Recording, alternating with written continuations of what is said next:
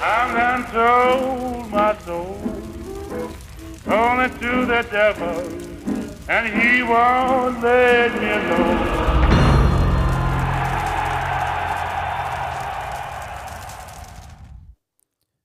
Hej og velkommen til denne særlige podcast fra Djævnes Advokater.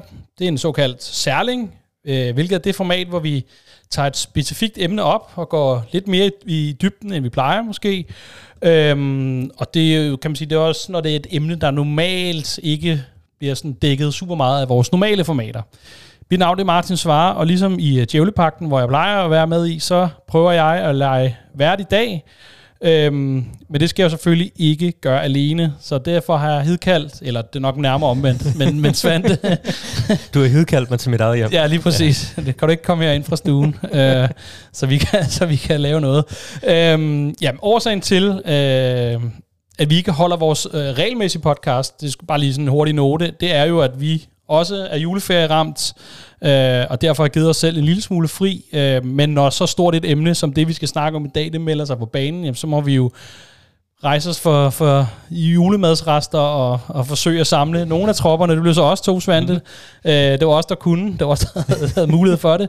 Øhm, og det er jo ikke nogen hemmelighed, hvorfor vi laver den her udsendelse, fordi juleaften blev det offentliggjort, at 25% af Manchester United endelig er blevet solgt til øh, Ineos og Sir Jim Radcliffe, øh, og det må vi nok allerede nu sige, det er skældsættende øjeblik i, i hvert fald i klubbens nyere historie. Øhm, og det bliver vi nødt til at finde ud af, hvad, hvad er op og ned på. Øhm, ja, en, red, en redegørelse af, af salget øh, af en, en kvart del af klubben øh, til Ineos, øh, kan man sige, er helt ude for mit kompetenceområde, så derfor at du jo som journalist, journalisten her i foretaget, så er det dig, vi ligesom læner os lidt op af. Øh, og så, og, men selvfølgelig så kommer vi til at diskutere øh, nogle af de ting, der, der, der ligesom er, er gået. Og der er jo, vi sender her øh, torsdag, og øh, så der er ikke engang gået en uge siden, det blev offentliggjort, ikke? Nej, det er fire dage siden. Ja, fire dage siden. Så, ja. så, så det jeg prøver at sige, det er, at der vil grangiveligt komme mere i det næste, næste stykke tid, så vi bliver klogere. Så vi vil prøve at på det, vi ved, men øh, vi kan nok ikke svare på alt. Ikke? Kan du huske, hvor du var? Da det, altså, hvornår fandt du ud af det? det blev... Ja, altså det var juleaften, kan ja. man sige. Ikke? Så, så vi var godt i gang. Jeg tror, at, øh, at øh, jamen, altså, jeg har været i gang i en form for gavekaos med alle de, de børn, jeg har, og dem, det, det, det selskab, jeg var i. Og så man kan jo bare mærke lige pludselig, at telefonen i lommen, selvom noget på lydløs, den vibrerede lidt. Og øh, der, der skete noget inde i vores chat, kunne man sådan finde ud af, og så, og så, så måtte vi jo se, hvad folk lige... Og der breakede den jo derinde, ikke? Så, øh, og så måtte man jo lige øh, træde til side et øjeblik og lige gå på Twitter og se, hvad der foregik. Ja. Øhm, så, øh, så det var sådan lige midt i det kaos der, så opstod det andet, hvor jeg også tænkte, nå, hvad fanden, og øh, blev sådan helt forvirret, fordi... Men jeg tror også, man havde indstillet sig på, ja. at det ikke var sket den 23. Ja, det, Godt. Nu sker det nok på den anden side af nytår, ikke? Jo. Nu skulle man nok jo. vente, og så kommer det der midt i det hele. Jeg blev også lidt irriteret. Nu man ventet i, i 13 måneder, og jeg har virkelig sådan tænkt, når det sker, så slipper jeg alt, hvad jeg har i hænderne, og så er det bare ud og drikke sig ned og virkelig øh, nyde det. Og så er det sådan juleaften, og jeg var sådan, Yeah. Det må jeg tage med i morgen. Det, ja, det, det har jeg ikke tid til lige nu. Jeg var sådan, jeg er lige væk i kvarter. Jeg skal lige se, hvad fanden der er, der er sket ja. her. Og så, øh. Og jeg var i bilen, eller jeg skulle køre familien hjem, så det nyttede ikke noget, jeg sad mig selv midt over der. Øhm, men, men Svante, på en skala fra 1 til 95 øh, procent, hvor glad er du lige nu? 95? 95 procent, okay. Ej, øh... 70 måske. 70 procent? Ja. Kan, hvorfor ikke helt op på 95 procent? Jeg tror, at... Øh nu er der jo kommet nogle detaljer ud omkring, hvordan hele den her aftale er skruet sammen, og selvom jeg stadig har en formodning og en forhåbning om, at det ender med et fuldt salg, så kunne jeg måske godt have tænkt mig, at det var lidt mere garanteret i hele den aftale, der er lavet. Altså, der var lige linje til øh, det fulde salg? Lige præcis. Ja. Og det er der ikke sådan sort på hvidt i Nej. den her aftale. Øh, og derfor er det stadig med sådan en... Jeg tror måske i virkeligheden er det mest den der følelse, at man ved ikke helt 100% Nej. Nej, hvad der kommer til at ske herfra ja. og, de, og, og de kommende år. Og det, det kan ikke lade være med at lægge en lille bitte smule i baghovedet. Nej. Og det er sagt, så er der ingen tvivl om, at det her det er det absolut bedste, der er sket for klubben i 18 år. Og det kommer til at have en øh, kolossal betydning. Og, og, og jeg tror på, at det ender med et fuldt ejerskab. Så, øh, ja. så jeg er højt oppe. Men, øh, men det er klart, det havde man da håbet på, at hvis jeg skulle være på, på de fulde 95, så havde vi da skulle øh, han mere garanteret ja, så skulle der ligesom være en fuld overtagelse, ja. ikke? Ja, og, og noget andet, vi også lige kan sige, det er, når man dykker ned i det her, og de her detaljer, så kan man måske godt få en forståelse for, hvorfor at det har taget de 13 måneder, eller hvad man kan sige. Der er, er selvfølgelig en masse historier, der kører omkring, hvordan hele salgsprocessen har været, men der er, der er virkelig mange detaljer i det her, og man kan sige, både Ineos og, og Glazer, øh, konglomeratet der, de, øh, de, de prøver at passe på egne interesser og få den bedst mulige kan man sige, handel ud fra deres synspunkt. Mm. Så det er jo hele tiden, øh, hvor man går, indgår nogle kompromiser, tænker jeg. Altså, så der er jo nogle aftaler, som ligger i det her salg, som er meget kompliceret. Ja, ja. Sige, nu sagde du, at jeg var eksperten på det her område før. Jeg vil sige, jeg er, jeg er journalist, jeg er ikke jurist. Nej, og der har været 241 sider, øh, ja. meget sådan, altså grimskrams sprog, vil jeg nærmest øh, ja. kalde det. Ikke? Det har virkelig været volapyk for, for ikke kender, så, så det er jo selvfølgelig ja. det, ja. det forbehold, at øh, det er vores forståelse af det. Men altså, så, vi havde jo ligesom lidt aftale internt, at vi, vi, vi som sagt var gået på lidt sommer, eller ikke sommer, juleferie øh, her, selvom der var spillet kampe. Øh, men når nu vi sender alligevel, så, så skal vi måske i hvert fald lige berøre, at, øh, at, de, at de her anden juledage spillede mod Aston Villa hjemme og vendt 3-2. Sikker sejr. Sikker sejr, ja.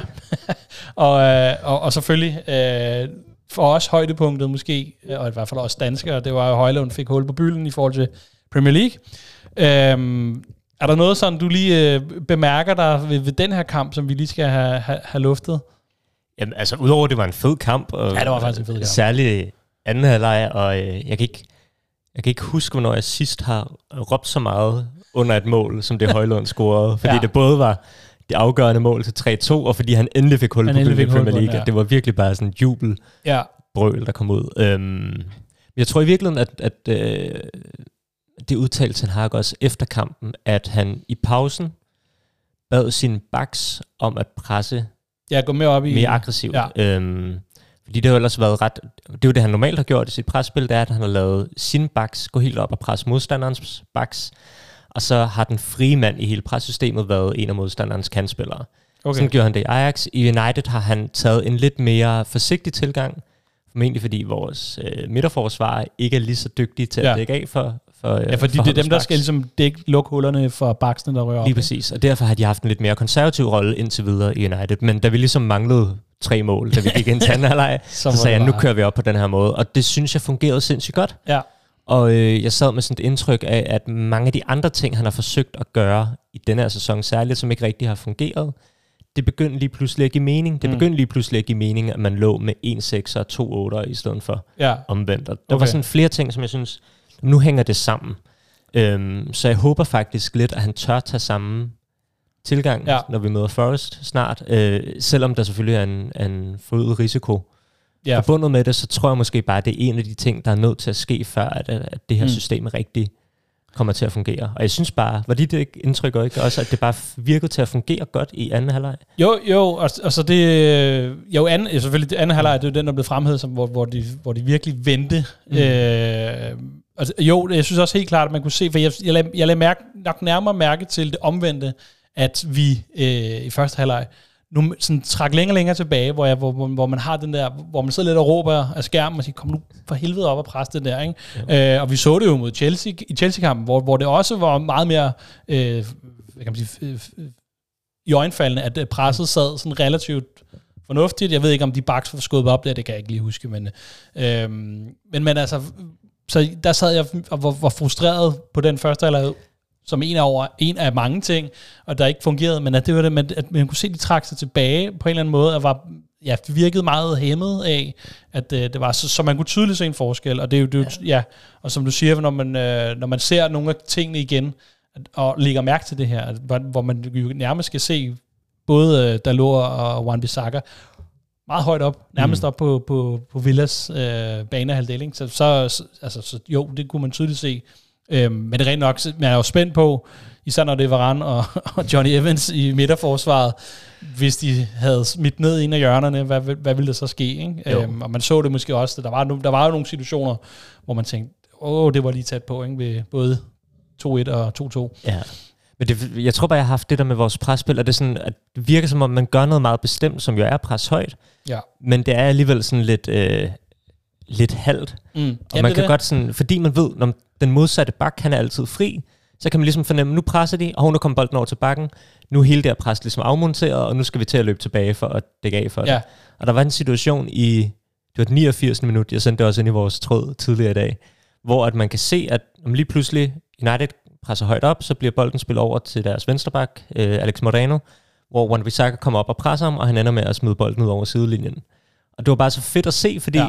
Det er lige præcis den position, som Juan Bissaka normalt ikke vil være i, og man ved, normalt når deres bak vil modtage den der, så skulle hele holdet løbe tilbage ja, for at forsvare en omstilling. Ja. Ikke? Og, og der fik vi det ligesom afmonteret, så, så det, det virkede bare til at klikke sådan ja. en af de første gange i den her sæson. Ja. Øhm, og jeg ved ikke, om det falder sammen med også, at det McTominay for en, for en gang skyld ikke startede inden. Men øh, det ved jeg, altså, ja, det ved jeg ikke. Altså, man, man kan sige, det var, han var i hvert fald gået væk fra måske den løsning, og netop satset på, at det, det var måske presspillet, hvor mere skulle skabe øh, chancerne og mulighederne. Det er det. Og plus, at vi fik Bruno frem på hans bedste ja. position. At Bruno skulle ikke ned i midterforsvaret og hente bolden længere, fordi Nej. at McTominay skulle ligge ja, som og man har fået altså, nogle boldspillende midtbanespillere, ikke? Altså, mm. altså Eriksen og mig nu, og de, de, der kan man så sige, de har deres mangler, måske i nogle andre faser, men, men, men helt tydeligt, at der, der blev flyttet spillet hurtigt op på, på Villas banehalvdel. Ja. Jeg var faktisk overrasket over, at det ikke blev udstillet mere defensivt, end det gjorde i den kamp. Det havde jeg godt kunne frygte For, Villa. Ja. Jamen, af vores midtbane, fordi at den netop ikke ja. var sådan særlig stærkt defensivt nødvendigvis mm. med Eriksen og Mino. Men det blev ikke meget mærke i det i den her Nej. kamp. Nej, det, det, det, det er korrekt, og, og man, ja, som man kunne frygte, de har jo nogle, altså en, en McGinn og en, øh, øh, hvad hedder en Douglas Lewis, og nogle af de der typer derinde, som jo netop godt kunne være øh, være god til sådan at, at maste igennem, ikke? Jo. der på midten. Så øh, ja, det var spændende. Nå, vi har vi masser af siger, vi ikke kan vinde over tophold?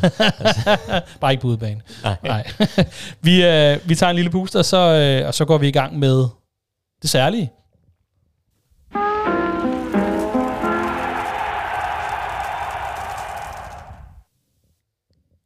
Ja, vi, som, som nævnt i vores intro her, så er det jo øh, salget af, af det kvarte, kvart, hvad hedder det, det kvarte af Manchester United mm. til Ineos, øh, som, som kommer til at fylde her. Øh, og vi kommer til at dele det lidt op, inden man kan sige, der kommer til at være en skildring af, af tiden herop øh, før, altså kan man sige, hele salgsprocessen og noget, og det, og det, det kan man sige, det er det bunder i den her artikel fra The Athletic, som øh, mange måske har læst øh, af Laurie Whitwell, som ligesom beskriver nogle af de her hvad kan man sige, øh, ting, som ikke fungerede mm. øh, under, under hvor, hvor, kan man sige, hvor Glazers havde den fulde styring. Øh, og hvor man kan sige, især øh, en person som John Mercer, og nogle af de ting, han har været involveret i. Øh, jeg vil sige, det handler meget om tiden, fra den Ten Hag startede. Ja. Sådan primært, ikke? Jo. Og nogle af de ting, der ligesom er, er sket der. Øh, Altså, og det er jo bare at starte med, at øh, jamen altså, Ten Hag, som jo øh, kom til en klub, altså der vil han jo gerne have, at, at, at, at ligesom han landede. Altså han havde nogle ønsker til nogle spillere på nogle positioner. Lad os bare starte der og sige, de, de, de her tre, jeg tror det var en venstrebenet centerback, en angriber og... En sekser. En sekser, ja. ja. Det var ligesom, det ville han til, det var, det var, det, det var sådan startede hans tid nærmest. Det er mm. det, jeg skal bruge efter, eller, og han havde brugt noget tid, selvom mens han var Ajax-træner, ud fra den artikel her, på også ligesom at, at, at være i dialog med United med, okay, hvad er det holdet, hvad har jeg brug for til det her hold, ikke? Det er jo ligesom der, det starter. Og så havde han den her bestilling klar til, når han kom, så skulle der gerne være styr på det. Og det er jo ligesom startskud til, at, at, at, at hvor det hele sådan, øh, kan man sige, viser sig, at det er bare ikke der er ikke noget setup, der, der, der, der kan håndtere det her. Ikke? Nej. Fordi som, som artiklen beskriver, så skulle de jo mere eller mindre starte forfra. Der var jo ikke noget før, før Ten Hag nærmest, øh, hvor man havde, man havde, noget, man havde nogle scouting reporter, men det var, det var myndet på en anden træner. Mm. Solskjaer går ud fra. Jeg mm. tænker ikke, at det var så meget Ranjik, de havde, havde gjort det på. Ikke? Baseret det hele på. øh, så, så, så der skulle de jo ligesom sige, okay, forfra. Øh, og det var, de havde jo ikke... Jeg, artiklen beskriver også, at det er vist ret normal praksis, at man i september, altså når transfervinduet lukker, så begynder man at arbejde hen mod det næste. Øh, og på det, man allerede har. Altså, ja. Så det er, jo, det er jo sådan en helt kontinuerlig proces, øh, meget cirkulær, som vi jo kører øh, hele tiden. Mm. Men man snakker om, at det allerede, hvornår var det? maj. United begyndte maj. Ja, maj. Altså ikke samme år, men året efter. Året ikke? efter, ja. Øh, så det er jo øh, med ligesom at begynde på deres scouting-arbejde og, og finde de her, fordi man kan sige, under det dække af, at øh, jamen, der, der kom jo en ny træner, ja. så man vidste jo ikke, hvad han ville have. Ja. det er sjovt, fordi jeg kan huske, i det, der, det har været sådan noget forår, da der begyndte at være rygter om Ten Hag, så meldte United jo historie ud omkring, om vi har lavet forarbejdet, vi ja. ved, hvilke spillere, der skal ind. Ja. Vi havde hørt en masse rygter om, hvem der skulle ind. Jeg tror blandt andet, der var noget om en Calvin Phillips, ja, det havde der blev rygtet meget. Men det var som om, i det øjeblik, Ten Hag kom ind, så stoppede de der rygter ligesom. Ja. Så, så jeg ved ikke helt, enten har han bare sagt, vi kan ikke bruge noget af det der arbejde, de har lavet, eller også har man bare accepteret, at vi må ændre planerne. Ja. Fuldstændig, fordi der blev i hvert fald ikke fuldt op Nej, på ikke på, på, nogle, på nogle af de der rygter der. Altså det, det, og det virkede jo, hvis man skal tage, tage fat i den, så virker det, at det at, ja, som om, at uh, klubben har haft sådan nogle vage idéer om, okay, det kunne være nogle, spillere, men de ved reelt set ikke, om det var noget, træneren kunne bruge. Mm. Og så har Ten Hag kommet ind og sagt, jeg skal bruge noget andet. Ja. Nå, ærgerligt, vi starter forfra. Ikke? Altså sådan, så, og det er, jo, det er jo et symptom på det her med, at der er ikke den der overliggende sportslige ledelse, der siger, at vi skal altså, vi, skal, vi skal køre den her retning. Og, ja. og de, de personer, vi henter ind, hvad er det træner, hvad er det øh, sådan tekniske medarbejdere, altså scouting, øh, medical, altså og helt ned til spillere, de skal passe bare ind i det her, den her strategi, som man ligesom har lagt på den ja. lange bane. Ikke? Den, den var der jo ikke. Det er jo virkelig sådan noget, øh, altså hvor man på må at få øh, øh, hele tiden. så, at Whitwell havde skrevet en linje i denne her artikel, og hvis den står til trone, så er Ten Hag kommet ind og sige, jeg vil gerne have en spiller, der minder om Frenkie de Jong. Ja. Ifølge den her artikel har han ikke sagt, jeg vil have Frenkie de Jong. Han har sagt, jeg vil gerne have en type som Frenkie de Jong. Ja. Jeg forestiller mig bare, at så har Mertz kørt og tænkt, fint, vi henter de Jong. vi henter de Jong, ja. Og Ten Hag har været, det var ikke det, jeg sagde, men kan du skaffe ham, så fint. Så fint, ja. Og så ender man i august. Ja.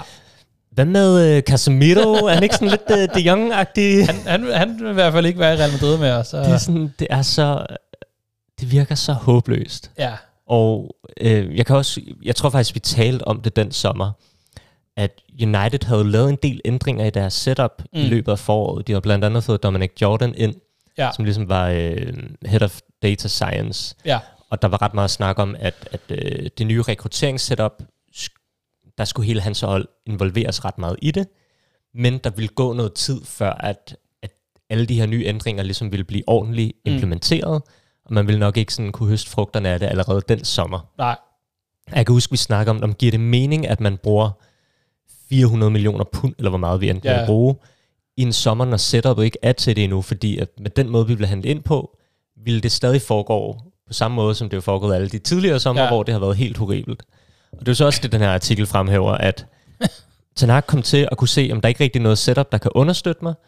Så at det blev ligesom baseret på hans mavefornemmelser, og så ja. gjorde han enormt meget brug af sin agent i forhold til, hvilke spillere man ja, kunne præcis. få ind. Og det er jo sådan... Det havde jo også den konsekvens, at vi kunne intet hente den januar, fordi alle pengene var brugt. Ja. Det havde det enormt svært sommeren efter, fordi vi havde brugt så mange penge, og hele, helt generelt er vores økonomi begyndt at blive en lille smule presset, fordi vi har brugt flere penge med kunden. Men vi har brugt dem, inden vi fik implementeret det setup, vi mente var nødvendigt for at kunne træffe bedre beslutninger. Ja. Som også bare er sådan... Og det er også det hele, den artikel siger, der er ikke noget... Der er ikke noget setup i United. Nej. Der er ikke noget... Øh, jeg synes også, det var en, det interessant, noget, det, interessant, det bliver fremhed her, det er også det her med, de har jo ikke, hvis man skal oversætte, altså de har jo ikke, når Ten Hag kommer ind og siger, jeg skal have en type som Frank de Jong, Mm. Så er det rigtigt. Jeg, har det, jeg tolker det også som om, okay, så er det Frank Jørgen, vi skal have. Mm. Der er jo ikke, altså der burde jo være den her, den her altså det, fordi de beskriver, der har jo ret været sådan, en, sådan et, et, et datasæt, som er rimelig omfattende. Vi har også mm. snakket om, at de skulle hente en højre bak, hvor var, det, var der lavet 804 højre 804 højre bak, de havde gennemgået og sådan noget. Så, så det er jo ikke fordi, de ikke har dataen til det, men, det, men men det, der har ikke været den der sportslige struktur, der siger, okay, hvis Frankie de Jong, fair nok, toppen af listen, lad os prøve at se, om vi ikke kan få ham. Og, det, det, og så kan man gå ind i den proces, der var med Barcelona dengang og alt det der. Nå. Men der burde der jo allerede der være en anden prioritet, tredje prioritet, fjerde prioritet, altså, hvad vi, som vi kan gå videre med. Og ligesom øh, øh, også, man, denne artikel beskriver også, og det er nogle andre øh, øh, indkøb, der er lavet, at man har sat en valuering af, øh, værdisætning af den her spiller, han koster cirka det her. Jeg tror, det var det Anthony. 25 millioner. 25 millioner, ikke? Der har man sagt, det, det, det, det vi vurderer, og fair nok, så kan man jo godt gå lidt op og ned på den, øh, alt afhængig af Ajax. Men, men i og med, at man ikke har nogen alternativer, og når, og når Ten Hag lige siger, at jeg skal bruge de her spillere nu, fordi det, det, ellers så fungerer det ikke, jamen så, så bliver de jo sådan desperate, og så, så, så, så ender det jo med, at de giver 90 millioner for en, ja. en de har vurderet kostet 25, ikke? Jamen, altså, det er sådan, det er sådan helt, jamen, så, så det, hele det der setup er, at man, man ikke har noget alternativ, så bliver man til sidst presset ud i, at man bliver nødt til at give rigtig mange penge. Og det ved de andre klubber jo også. Ja. Det ved de andre klubber. Det var også det, de sagde, da Ten Hag kom til. Normalt så fungerer en klub på den måde, at man på alle positioner har en liste med spillere, man kan hente. Mm. Hvis nu, man lige, hvis nu lad os sige, at uh, I don't know, Luke Shaw lige pludselig skifter, så har man en lang liste med, hvem kan komme ind og erstatte Shaw. Mm. Sådan en liste eksisterede ikke i United, Nej. da Ten Hag kom til. Den skulle være der nu, men man havde det ikke dengang. Ja. Og det gør jo bare, at man ikke kan handle proaktivt på nogen måde. Man skal hele tiden reagere på, hvad der nu sker, uden man har noget planlagt ja. på forhånd. Og det er jo nok også kommet af det her med, hvis man har baseret det hele på en manager, så kan man jo ikke have sådan en liste, fordi at listen nej, nej. skal ændres hver gang, ja, hver gang. ny man ind. Og det var også, det skrev de også i den her artikel, at det kan godt være, at United siger, at de har hele det her datasetup og øh, alt muligt, men det er i høj grad tilfældigheder, der har afgjort, hvem vi har fået som ja. spillere. Øh, for eksempel, da vi hentede Sabitzer ja. i Bayern. Det skete, fordi vi gerne ville have Gravenberg. Da Bayern så sagde, ham kan I ikke få, men vi har ham her, den anden midtbanespiller, Sabitzer, og Ten Hag siger, det lyder meget fint. det var sådan, den han blev til. Sådan, ja. Det var ikke fordi, man sådan tænkte, Sabitzer, han passer lige præcis ind i det her, han kan det ja. det. Det var sådan lidt en tilfældighed, der opstod. Ja, ja. Og det samme med Casemiro. Vi kan ikke få det young. Når Casemiro har sagt, at han gerne ja, vil noget nyt nu. Nu er han ledig, så prøver vi det. Ja. Selvom de typemæssigt er vidt forskellige. Ja, fuldstændig. Øh, og, og det, man tager Casemiro-handlen, så det, det er endnu mere åndssvagt, for det, det var det, den blokerede så for alle mulige andre handler, der kunne ske. Ikke? Mm. Der var jo snak om, ifølge den artikel igen, at man var, havde Declan Rice, som ville koste mere, øh, som i hvert fald sådan upfront, altså transfermæssigt, men han ville være det her med, som vi har set Chelsea gøre, med at man spreder øh, øh, kan man sige, prisen ud over flere år, fordi man, giver, man kan give ham en lang kontrakt. Mm. Han er en ung spiller. Han er ikke så løntung, som en Casemiro var. Men i og med, at man gik med Casemiro, og ikke Declan Rice, så, ja, så skulle man ikke finde, få andre, altså sådan, så, så, så hele den der planlægning, ja. der, har, der har ligget med, altså det har været sådan helt, ja, helt åndssvagt, ikke? Og også det med, altså Mason Mount, det, altså det, det er sjovt, de fremhæver mange af de her handler, og Mason Mount-handlen var også det, sådan, man, man, man vidste, at Chelsea skulle af med nogen. Man frygtede lidt, at uh, Arsenal og Liverpool ville komme ind, enten at købe Mason Mount, eller købe nogle andre, så Chelsea ikke ville af med en, altså så de var kan man sige, compliant med, med FFP og sådan noget. Så man, man igen panikkede, mm. selvom det var ret tidligt i transfervinduet. Man skulle bare have Mason Mount, fordi det kunne man, virker ja. det som om, ikke? at det var en spiller, der var opnåelig. Men altså ikke, ikke rigtig igen noget, om det, var, om, om, det har, om det har passet ind, eller, eller hvad for en, altså det, det er sådan helt hul i hovedet, ikke? hvordan det har, det har været set ud i hvert fald. Det, det. Vi har lavet sådan en liste med alle de kritikpunkter, der kommer i United i den her artikel. og vi har, sådan, vi har frasorteret den fra tilfælde. Det er ligesom sådan mere overordnede kritikpunkter, som ja. gør sig gældende. Og det var jo... der, er, der er så sindssygt meget. ja, hvad fanden, ja. Og det er jo også det der med, altså sådan... Murdoch bliver beskrevet som... Jo. Han er mest af alt sådan en administrator. Altså, ja. han er ikke en, der sådan du ved, om han er Ten Hag's højre hånd i virkeligheden. Ikke? Nej, nej. Han får ting til at ske, men han har ikke nogen holdninger til, hvad der skal ske. Ja. Og det samme med Steve Brown, der ligesom er blevet betegnet som head of recruitment. Nå, det er jo ikke fordi, han styrer noget i forhold til, hvem vi rekrutterer. Han indsamler ja. rapporter fra fordi vores scouts, og så er det igen Ten Hag, der må træffe beslutninger omkring, ja. hvem der så skal hentes ind. Og altså det der med, der, der står her, der har været en, en opfattelse af, at United har en struktur, hvor der er enormt mange direktører, der ligesom hele tiden skal ind og godkende mm.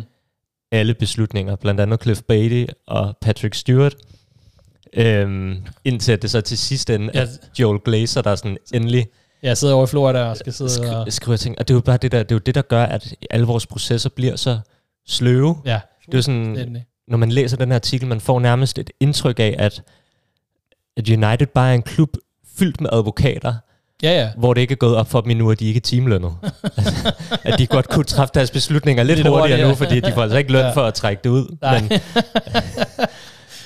det er så sindssygt. Ja, det er, jamen, det er sådan helt, øh, jamen, det er helt hul i hovedet netop at, at se, hvor, når de tager det her, det her dyk ned, og, så, og, så, og, og det gør jo, jeg så også tænkt på, altså Ten Hag har jo fået øh, en del kritik for det, og han har fået mange af de spillere, han gerne vil have. Øh, han vil gerne, altså, og vi har jo før mange gange nævnt, at han, han jo ikke bliver beskyttet mod sig selv. Mm. Men så, når jeg læser det så har jeg også lidt, så kan jeg så godt finde på at tage ham lidt mere i forsvar og sige, hvad fanden skulle han ellers have gjort? Ja. Altså for så vil der ikke ske noget som helst. Fordi der er ikke nogen, der... Altså nu, den skildring, du har Mertz, og det er også den skildring, jeg har sådan hele den administrative ledelse mm. i United, det er, at der er ikke nogen, der tager nogen styring på nogen måde de sidder altid, de er gode til sådan at, jamen så, hvis du vil have det, så spørger jeg ham. Og så, øh, han sagde det, hvad synes du så? Altså det er sådan noget, øh, hvor det sådan går på tur, og så jeg skal lige ringe og spørge, om han synes øh, over budgetafdelingen, er det noget, vi kan gøre? Nå, nå det kan vi nok ikke. Eller, altså, det, det er sådan en, en sådan et, et, et administrativt cirkus, der bare virkelig kører rundt. Så, så hvad skulle Ten Hag gøre? Han, han har jo nok ikke været inde i med at forhandle heller, når at man ender med at give 90 minutter for Anthony. Han har jo bare sagt, okay, jeg skal, jeg skal bruge noget, noget offensivt. Det var jo, han var jo faktisk tiltænkt, altså, så vidt jeg kunne forstå, det var den angriber, vi fik det år. Han, han ville egentlig have haft en angriber, ja, men, haft en angriber. men så kunne vi ikke få Nunez, fordi vi brugte hele sommeren på at jagte de Jong, og hvis vi skulle ja, have ham, det. kunne vi ikke få Nunez, og så endte det med at være, så var der ikke rigtig nogen angriber, og så henter vi en højre kant, ikke? Fordi, Jamen sådan, ja, som så, så kunne vi gøre det. Jeg kan, eller hvad fanden det var, også, det var så under solskærtiden, og det var også bare helt... det er fordi, det er så pinagtigt, når man hører om alle de her tilfælde. Det var det år, hvor vi brugte hele sommeren på at prøve at få Sancho, ja. og ikke fik ham. Og så på sidste dagen, så hentede vi Pelestri og Amad Diallo. og det der så er, det er, at Murdoch var gået i gang med at prøve at få den her handel med øh, Ahmad i stand. Og så 48 timer inden den bliver offentliggjort, bliver Solskjær spurgt, kan du øh, sige go for den her spiller? Så kigger han på lidt video, videomateriale og siger, ja, det kan jeg godt. Men det er først i det øjeblik, at Solskjær opdager, at vi har betalt 37 millioner pund for ham, at han finder ud af, Nå, han var ikke tiltænkt akademiet, men første hold. Første hold. Det var han ikke klar over før det tidspunkt. Det var sådan, det var også... det er sådan helt... det er virkelig, virkelig det er pinligt. pinligt ja. ja, det er mega, mega pinligt. Uh, I forhold til Ten Hag, det er ikke fordi, man kan jo sagtens kritisere ham for mange af de her, han har lavet, for de har ikke været gode nok. Det er også bare med at sige, at det er ham, der har stået med det ansvar. Det burde ja, ja. ikke være ham, der stod med det ansvar. Nej. Der er ikke nogen andre, der har kunne understøtte Nej, nej. Det og, det, og det, det, er så tydeligt, så dem vi startede med at sige, at han havde jo kan sige, gjort sin del af arbejdet med at sige, det, det her, det, det jeg skal bruge for, holdet har brug for det her, eller jeg har brug for, at holdet kan det her, eller får de her spillere ind. Mm. Her er sædlen ud og finde dem, ikke? Mm. Og I burde gerne have det i baglommen, men hvis ikke, så, altså, og så selv der, så det fejler jo fuldstændig, ikke? Mm. Så, og jeg synes, det, jo, det var jo øh, øh, nærmest, øh, kan man sige, bedst understreget ved, var det vores gode gamle målmand, Fantasar, der var sportsdirektør Ajax dengang, med mm. Anthony Hallen, der bare siger sådan, nærmest ud af posen, jeg, jeg pressede dem på at se, hvor langt vi kunne gå op, mm. og han endte jo så med at få ja, de der 90 millioner ja, det, For en spiller, vi havde vurderet til 25, og tidligere sagt, at vi max ville betale. Var det 40? 40 ja, 40, 40 havde været... Det er sådan, jamen, ja, jamen, det er sådan helt... Ja.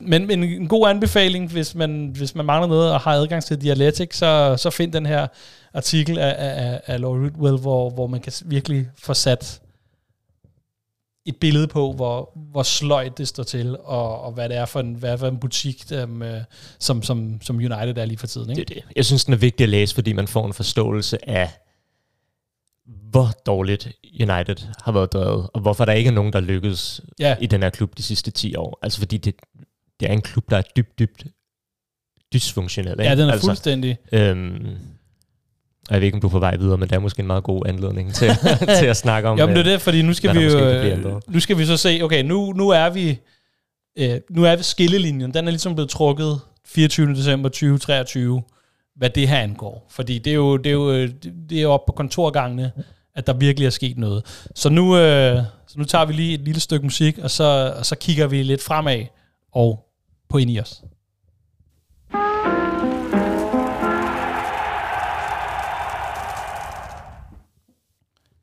Ja, fordi øh, som, som ja, Ineos køb af 25% af United øh, er ligesom der, hvor, hvor fokus skal være. Vi har også været, øh, været har ragt ud til jer derude og bedt om at, øh, at komme med nogle gode spørgsmål som vi kan tage. Altså, vi har fået sindssygt mange. Martin er kommet på lidt af en opgave. Ja, jeg skulle, jeg, jeg, jeg skulle prøve lige at, at, sætte det op på en eller anden måde.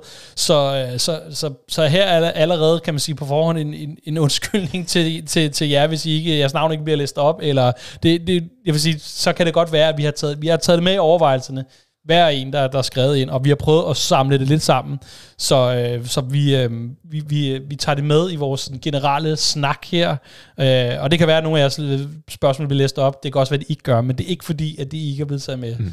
Det tror jeg er det bedste måde at sige, for ellers så kan vi jo bare lige afsætte de næste 20 minutter til at bare sidde og læse sådan navn op, ikke? fordi det er, det er virkelig, så, men, men sagt på baggrund af det, vi er utrolig glade for, at I, at I, at gider at, at, at komme med nogle, med nogle gode, rigtig gode spørgsmål. Øhm, jeg har prøvet, som sagt, at dele det lidt op, eller vi har prøvet, det er jo ikke kun, øh, det er kun mig, der sidder og laver det her. Øhm, og vi, det første, vi starter med, det er jo, skal man sige, så selve købet. Øh, fordi, som Alexander Sand, øh, han spørger sådan helt grundlæggende, hvad giver de 25% af magt og indflydelse? Man kan sige, øh, Bare for at starte med at være rigtig flueknipper i det her. Jeg tænker, ja. det er en god måde at starte på. Det er altid godt. At det ikke de 25 procent i sig selv, Nej. der giver en masse magt og indflydelse, men det er den handel, eller den aftale, der er blevet sat i kraft i forbindelse med de her køb på de ja. 25 procent. Fordi de 25 procent giver ret beset Ineos eller Radcliffe øh, to pladser i bestyrelsen. Mm.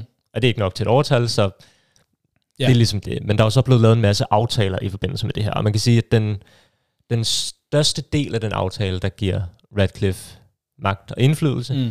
det er, at det sort på hvidt er blevet underskrevet, at Blazers fra nu af afgiver alle sportslige beslutninger til Radcliffe. Ja. Øhm, og det vil sige, at alle forhold, der vedrører alle ansatte fra sportsdirektøren og ned, og ned efter, efter, på både herreholdet, øh, kvindeholdet og akademiet. Øh, alle fyringer, alle hyringer, øh, dermed også alt, hvad der kommer til at foregå af transfers. Ja. Alle de beslutninger kommer fra nu af til at blive truffet af Ineos. Ineos. Øhm, og faktisk er det også, der er jo hele den her øh, owners i directors test, de først skal... Øh, ja, som Premier League sådan skal... Foretage for at ja. sikre, det, det ordentlige ejer. Den kommer til at tage fire til seks uger måske, så der går noget tid før det her træder i kraft, men de har faktisk allerede nu fået indskrevet i aftalen, at imens den her periode står på, så må der ikke blive truffet sportslige beslutninger i klubben, uden at det godkendes af ja. Ineos. Og det er bare for at forstå, nu har vi lige snakket om, hvor forfærdeligt det har været drevet af Glazers. Glazers har på nuværende tidspunkt truffet deres sidste selvstændige sportslige beslutning ja. i Manchester United nogensinde. Ja, punktum. De kommer, punktum. De kommer aldrig nogensinde igen til at træffe en sportslig beslutning Nej. i den her klub. Og det, det, det er jo det er meget rart at Ja, vide. det giver lidt ro øh, sådan. Og det kan man godt være sikker på allerede nu, selvom der går noget tid, før at, at Ineos får, får endelig kontrol. Ja. Men som sagt, at, at øh, der er en masse ting, men den største ting er, at de får de den får sportslige, den, den sportslige ledelse. Og det er jo som sagt ikke noget, de fem, som du sagde, 25% giver en eller anden, at de har 25% at skulle have sagt. Mm. Det, er, det er den aftale, som, som købet ligesom indeholder, at nu vi giver jer de her mange milliarder, øh, øh, og så får vi lov til, altså så, så er det vores ansvar med alt det sportslige, mm. og så det, der sådan, ud over det følger med. Ikke? Øhm, så har Kenneth også, øh, Kenneth Christiansen spurgt, hvordan kommunikerer Ineos deres strategi, idéer og visioner for klubben på en måde, så fanbasen ikke går fuld balalaika næste gang, vi taber en kamp. Øh, der er en tendens til, at fans øh, ved forandring forventer instant succes. Så der snakker han lidt om kommunikation, eller i hvert fald den formidling, og man kan sige, at øh, Radcliffe har jo allerede været ude øh, og, og, og, og kommunikere og sige, øh, prøv at det her, det er, altså, ligesom det, det vi har hørt, at han vil, Først og fremmest har han sagt, jeg kan ikke sige sådan, det, vi kan ikke sige detaljer før det fulde salg, altså at den her directors test er ligesom er, er, er været igennem, og man kan sige, der er skrevet under på, på, kan man sige, på, på checken der. Ikke? Mm. Øhm, men han har jo ligesom været ude og, og kommunikere, at, øh, at, at, at, at nu vil de de ser United, de vil gerne have ham tilbage på, på toppen af, af engelsk fodbold og verdensfodbold og hele det her. Øhm, men det, jeg synes, der er interessant, det har han har gjort gennem Most. Mm. Altså supporter, den, hvad, hedder, hvad, hvad er det for en... Manchester ja, United Supporters Trust. Supporters Trust, ja, det, det hedder. Altså han har gjort det gennem det, og har valgt dem som kanal, i mm. stedet for at det er en officiel med, meddelelse fra enten Manchester United eller Ineos, eller ham selv. Også han henvender sig til fansene, før han henvender sig til nogle medier. Ja er også ret sigende. Der er ikke ja. nogen tvivl. Han er nok lidt på en charmeoffensiv ja, ja, selvfølgelig. i øjeblikket med det her. Men, men øh, det taler sit tydelige sprog, også fordi det har været så stor en kritik af Glazers, den her manglende ja. Kommunikation. Og jeg tænker måske virkelig også, det er noget af det, der er nøglen i forhold til Kenneths spørgsmål. Mm. Noget af mm. nøglen til at sørge for, at øh, fansen ikke går, øh, hvordan sagde, fuld... Balalaika. Balalaika. Ja. Øh, næste gang. Jeg, jeg tror, at han er selvfølgelig, som han også gør i, den her, i det her statement til, til Must, øh, at gøre det ret klart, det kommer til at tage tid. Ja. Fordi det er en stor opgave øh, at skulle, skulle forvente. Ja, øh, forvente alle de der ting, vi har snakket om ja, i den her klub. Øhm, og så tror jeg i virkeligheden, at noget, der er ret vigtigt, det er måske virkelig, at han åbner en ærlig kommunikation mm. udadtil. Fordi Ineos kommer nok til at begå fejl undervejs, og der kommer nok til at jo, jo. være ting, der er mindre gode, men det der med så bare være ærlig og åben i sin kommunikation omkring det, og ja. indrømme, når man har begået fejl, og hvad hensigterne er, hvad det er, man prøver på og sådan noget, det tror jeg, de vil komme rigtig, rigtig langt ja. med, fordi så tror jeg også, der vil være en større tålmodighed og en større forståelse for, for hvordan, de fejl, der nok ja, kommer til at blive de gør begået. Det. Altså, jeg sidder også og Altså, jamen, som du siger, det, det, det, det, de har gjort indtil videre, nærmest mere, end hvad Glazers nogensinde har gjort. Ikke? Mm. Øh, og alene det, det har jo... Det, altså, men igen, det, det er billige point at hente, fordi Barnes er det uhyggeligt lavt. Mm. Øh, men jeg tror også, det er vigtigt, at, kan man sige, at, det, at det, det, det fortsætter. En ting er at sige det nu her, hvor, hvor alt ser godt ud, øh, og som kender måske også ind på, men hvad så, hvis det bliver ved med at gå ned og bakke, ikke? og når vi når ind i, hvad ved jeg, marts-april måned, eller sådan noget, det er stadigvæk hakker, som det gør på banen, og, og, og, og det, der bliver måske nok ikke, det kommer vi til lidt senere, hentet det store ind, eller et eller andet, jamen hvad, hvad, hvordan, hvordan skal de så gøre det her? Fordi det er jo svært at sælge et langsigtet projekt til øh, øh, nogle fans, som har været udsultet, kan man sige sådan rent sportsligt, øh, i, små 10 år. Ja.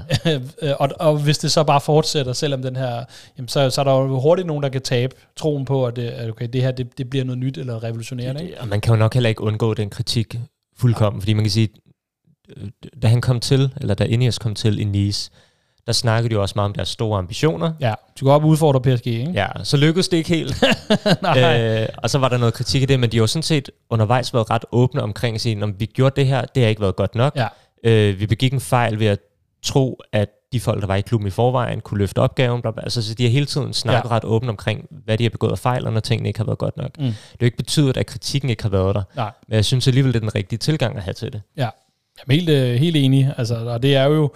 Øhm, jeg ved, man skal jo selvfølgelig også passe på med, de skal jo heller ikke fylde for meget. Det er jo en balance, at de skal komme ud, men jeg tror, det er vigtigt, at kommunikation til fansene, øh, og måske ikke så meget til medierne eller til alle mulige andre, øh, den, er, den er vigtig at få, at få igennem. Ikke? Øh, så man kan, og det, og det, igen, så er der jo alle mulige regler for, hvor meget må de sige, og der har, det har jo betydninger for, for hvad man kan sige sådan rent øh, jamen, hvordan man driver sådan en stor virksomhed, mm. ikke? Øh, som United nu, nu engang er. Øh, så, altså, så det er jo ikke alt, de kan sige, men, men selvfølgelig er det vigtigt, at de, de kommer ud og får sagt det på en ordentlig måde. Ikke? Øhm, du nævnte du Nice. Mm. Hvordan, øh, har, du, har du indblik i, hvordan det hænger sammen med, at øh, jamen nu, nu, man kan sige, kommer Ineos til at have en andel i United. Jeg har hele, an, hele andelen, mm. hele, hele delen af, af Nice, og hvis der er også noget Lausanne uh, Sport ude nede i Schweiz og sådan noget. Ikke? Du, så vi er inde på det her flerklubs ejerskab, som Henrik, uh, som også lige prikker til, og siger, hvad, hvad, hvordan, hvordan kommer det til at se ud? Uh, og man kan sige, det er jo aktuelt, fordi Nice klarer sig så godt, og det, de måske kvalificerer sig til noget europæisk fodbold. Det er fordi United ikke gør. Ja, det er så, det er så, det er så den, anden, den anden side af sagen. Ikke? Um, men har, vi, har du nogle idéer om, hvordan det sådan hænger sammen med det? Altså, man kan sige, det korte svar er, at man ikke skal bekymre sig om det. Ja.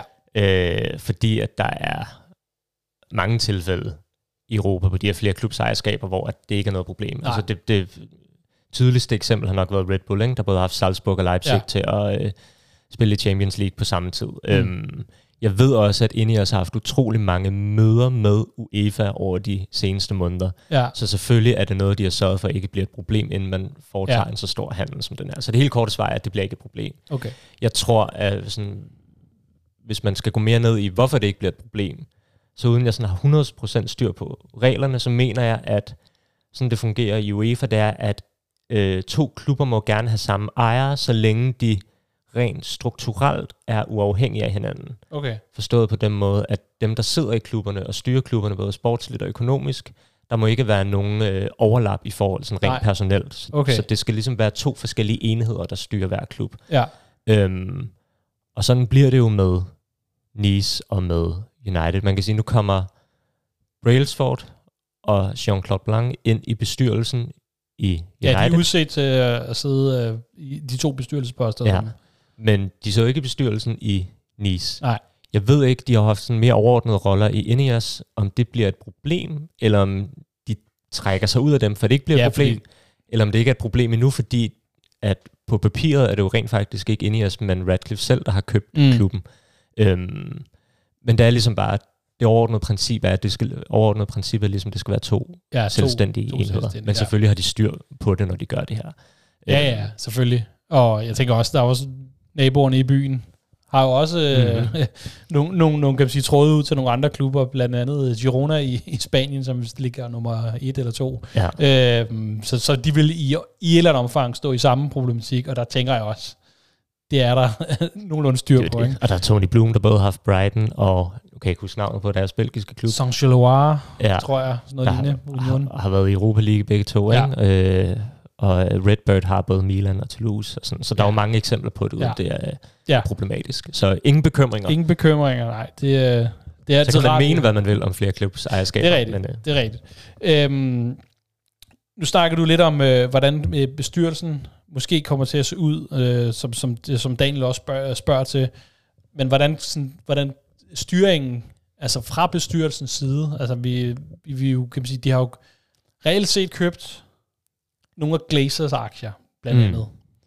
Hvis man tager, der er jo de her mange søskende, men, men, men de, man, man klumper dem lidt sammen som sådan en enhed, enhed fordi man kan sige, de er ligesom det er reelt set dem, der har, der har bestemt og haft de her 69 procent. Mm. Øhm, så de har købt, købt aktierne af dem, har vi så også et tilbud om at købe de her minoritetsejere. Ja, det er det. Jeg tænkte faktisk lige, der var også et spørgsmål fra, skal lige finde navnet her, fra Mikkel Rynkebyg, ja. som spørger, men hvad ligger det i formuleringen op til 25 procent? Hvorfor Korrekt, ikke bare ja. 25 procent? Og det er endnu en af de der sådan flueknipper ting. men det er jo fordi, at tilbuddet jo egentlig er skruet sammen på den måde, at de køber 25 procent af Blazers B-aktier. Ja. Og så kommer de med et tilbud til alle A-aktionærerne ja. om at købe 25 procent af dem. Og det er jo fordi, at de kan jo ikke når der er mere end 25 procent, så kan de jo ikke gå ud og håndplukke, hvilke Nej. 25 procent de vil købe. Nej. Så det er ligesom et tilbud, der står, står og så kan 25 procent benytte ja. sig af det. Og derfor køber de jo kun op til 25 procent, indtil nogen takker ja til det tilbud. Ja.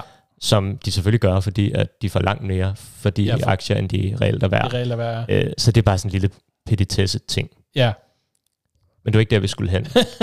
Nej, det var sådan, det var hvordan, øh, ja, det var sådan, hvordan styringen, sådan, øh, nu, nu nævner vi, at øh, Braceford og, og Jean-Claude Blanc, de kommer til at sætte sig der. Øh, men, men, men, og som, som vi også i snakke på, gik på, hvis man ser på sådan aktiefordelingen, så er Ineos blevet den største aktie det er sådan, at vi er noget, jeg ikke slet ikke har styr på. Men de har jo det største aktieandel, hvis man ser på enkelt ja, personerne, personer, eller enkelte ja. Øh, enhederne. Mm. Øh, men det har de jo så reelt set ikke, fordi bestyrelsen består af flere Glazers, end der er Ineos folk, ikke? Jo. jeg tror, så længe de kan være mere enige end, uh, ja. en Succession. Uh, Men jeg ved, ikke, om vi skal, jeg, jeg, jeg ved ikke, om vi skal tilbage til at sige, at, det, at, at detaljen ligger i de aftaler, der er indgået. Det er det, fordi man kan sige, at, at selve de 25 procent, de giver jo de her to pladser mm. i bestyrelsen. Um, så jeg, uden jeg sådan 100% ved, hvem der bliver i bestyrelsen, og hvem der træder ud, så kan vi i hvert fald forvente, at de seks Glazer-søskende mm. forbliver. Derudover så ved vi, at Brailsford og Jean-Claude Blanc træder ind i den. Øhm, så er der jo de der tre repræsentanter for minoritetsejerne, dem forestiller mig også bliver der. Ja. Og så er der jo lige nu Cliff Beatty og Patrick Stewart, der også sidder i bestyrelsen. Om de træder ud, ah. og de to for så kommer ind, eller om ja. der bare kommer to mere i bestyrelsen, det ved jeg ikke. Men Nej. man kan sige, hvis man bare udelukkende kigger på den her bestyrelse, så kommer Ineos jo ikke til at have noget flertal. Nej. Og derfor øh, kommer det i sig selv ikke til at give så stor styring. Nej. Det, der er interessant ved det, det er, at øh, inden den her aftale, der har det foregået på den måde, at for at en beslutning kunne blive truffet, så skulle alle B-aktionærer være enige. Ja. Det vil sige, at alle seks Glazer-søskende skulle være enige, før at en beslutning kunne blive truffet. Det var ikke nok, at de var nej, fire nej. mod to. Nej. Men i den nye aftale, der er blevet indgået, der har de faktisk ændret det sådan, at fremover skal der bare være et flertal blandt B-aktionærerne. Okay. Ja. Så det vil sige, at tænk scenarie, øh, Radcliffe får overtalt tre af Glazer-søskende til at sælge deres aktier. Ja. Joel og Avram er stiktosset over det, men, men de kan ikke gøre noget, ikke gøre fordi noget. nu er det bare en flertalsbeslutning, ja. og ikke en øh, sådan, okay. øh, rundkreds øh, ja. Hvor demo- ja. demokrati-beslutning. Okay, så det er blevet sådan lidt mere liberalt, ja. hvad kan jeg sige det sådan, at uh, hver uh, har deres egen stemme, og kan gøre med, hvad det er, eller hvad man kan sige, for, for at tage den beslutning. Mm.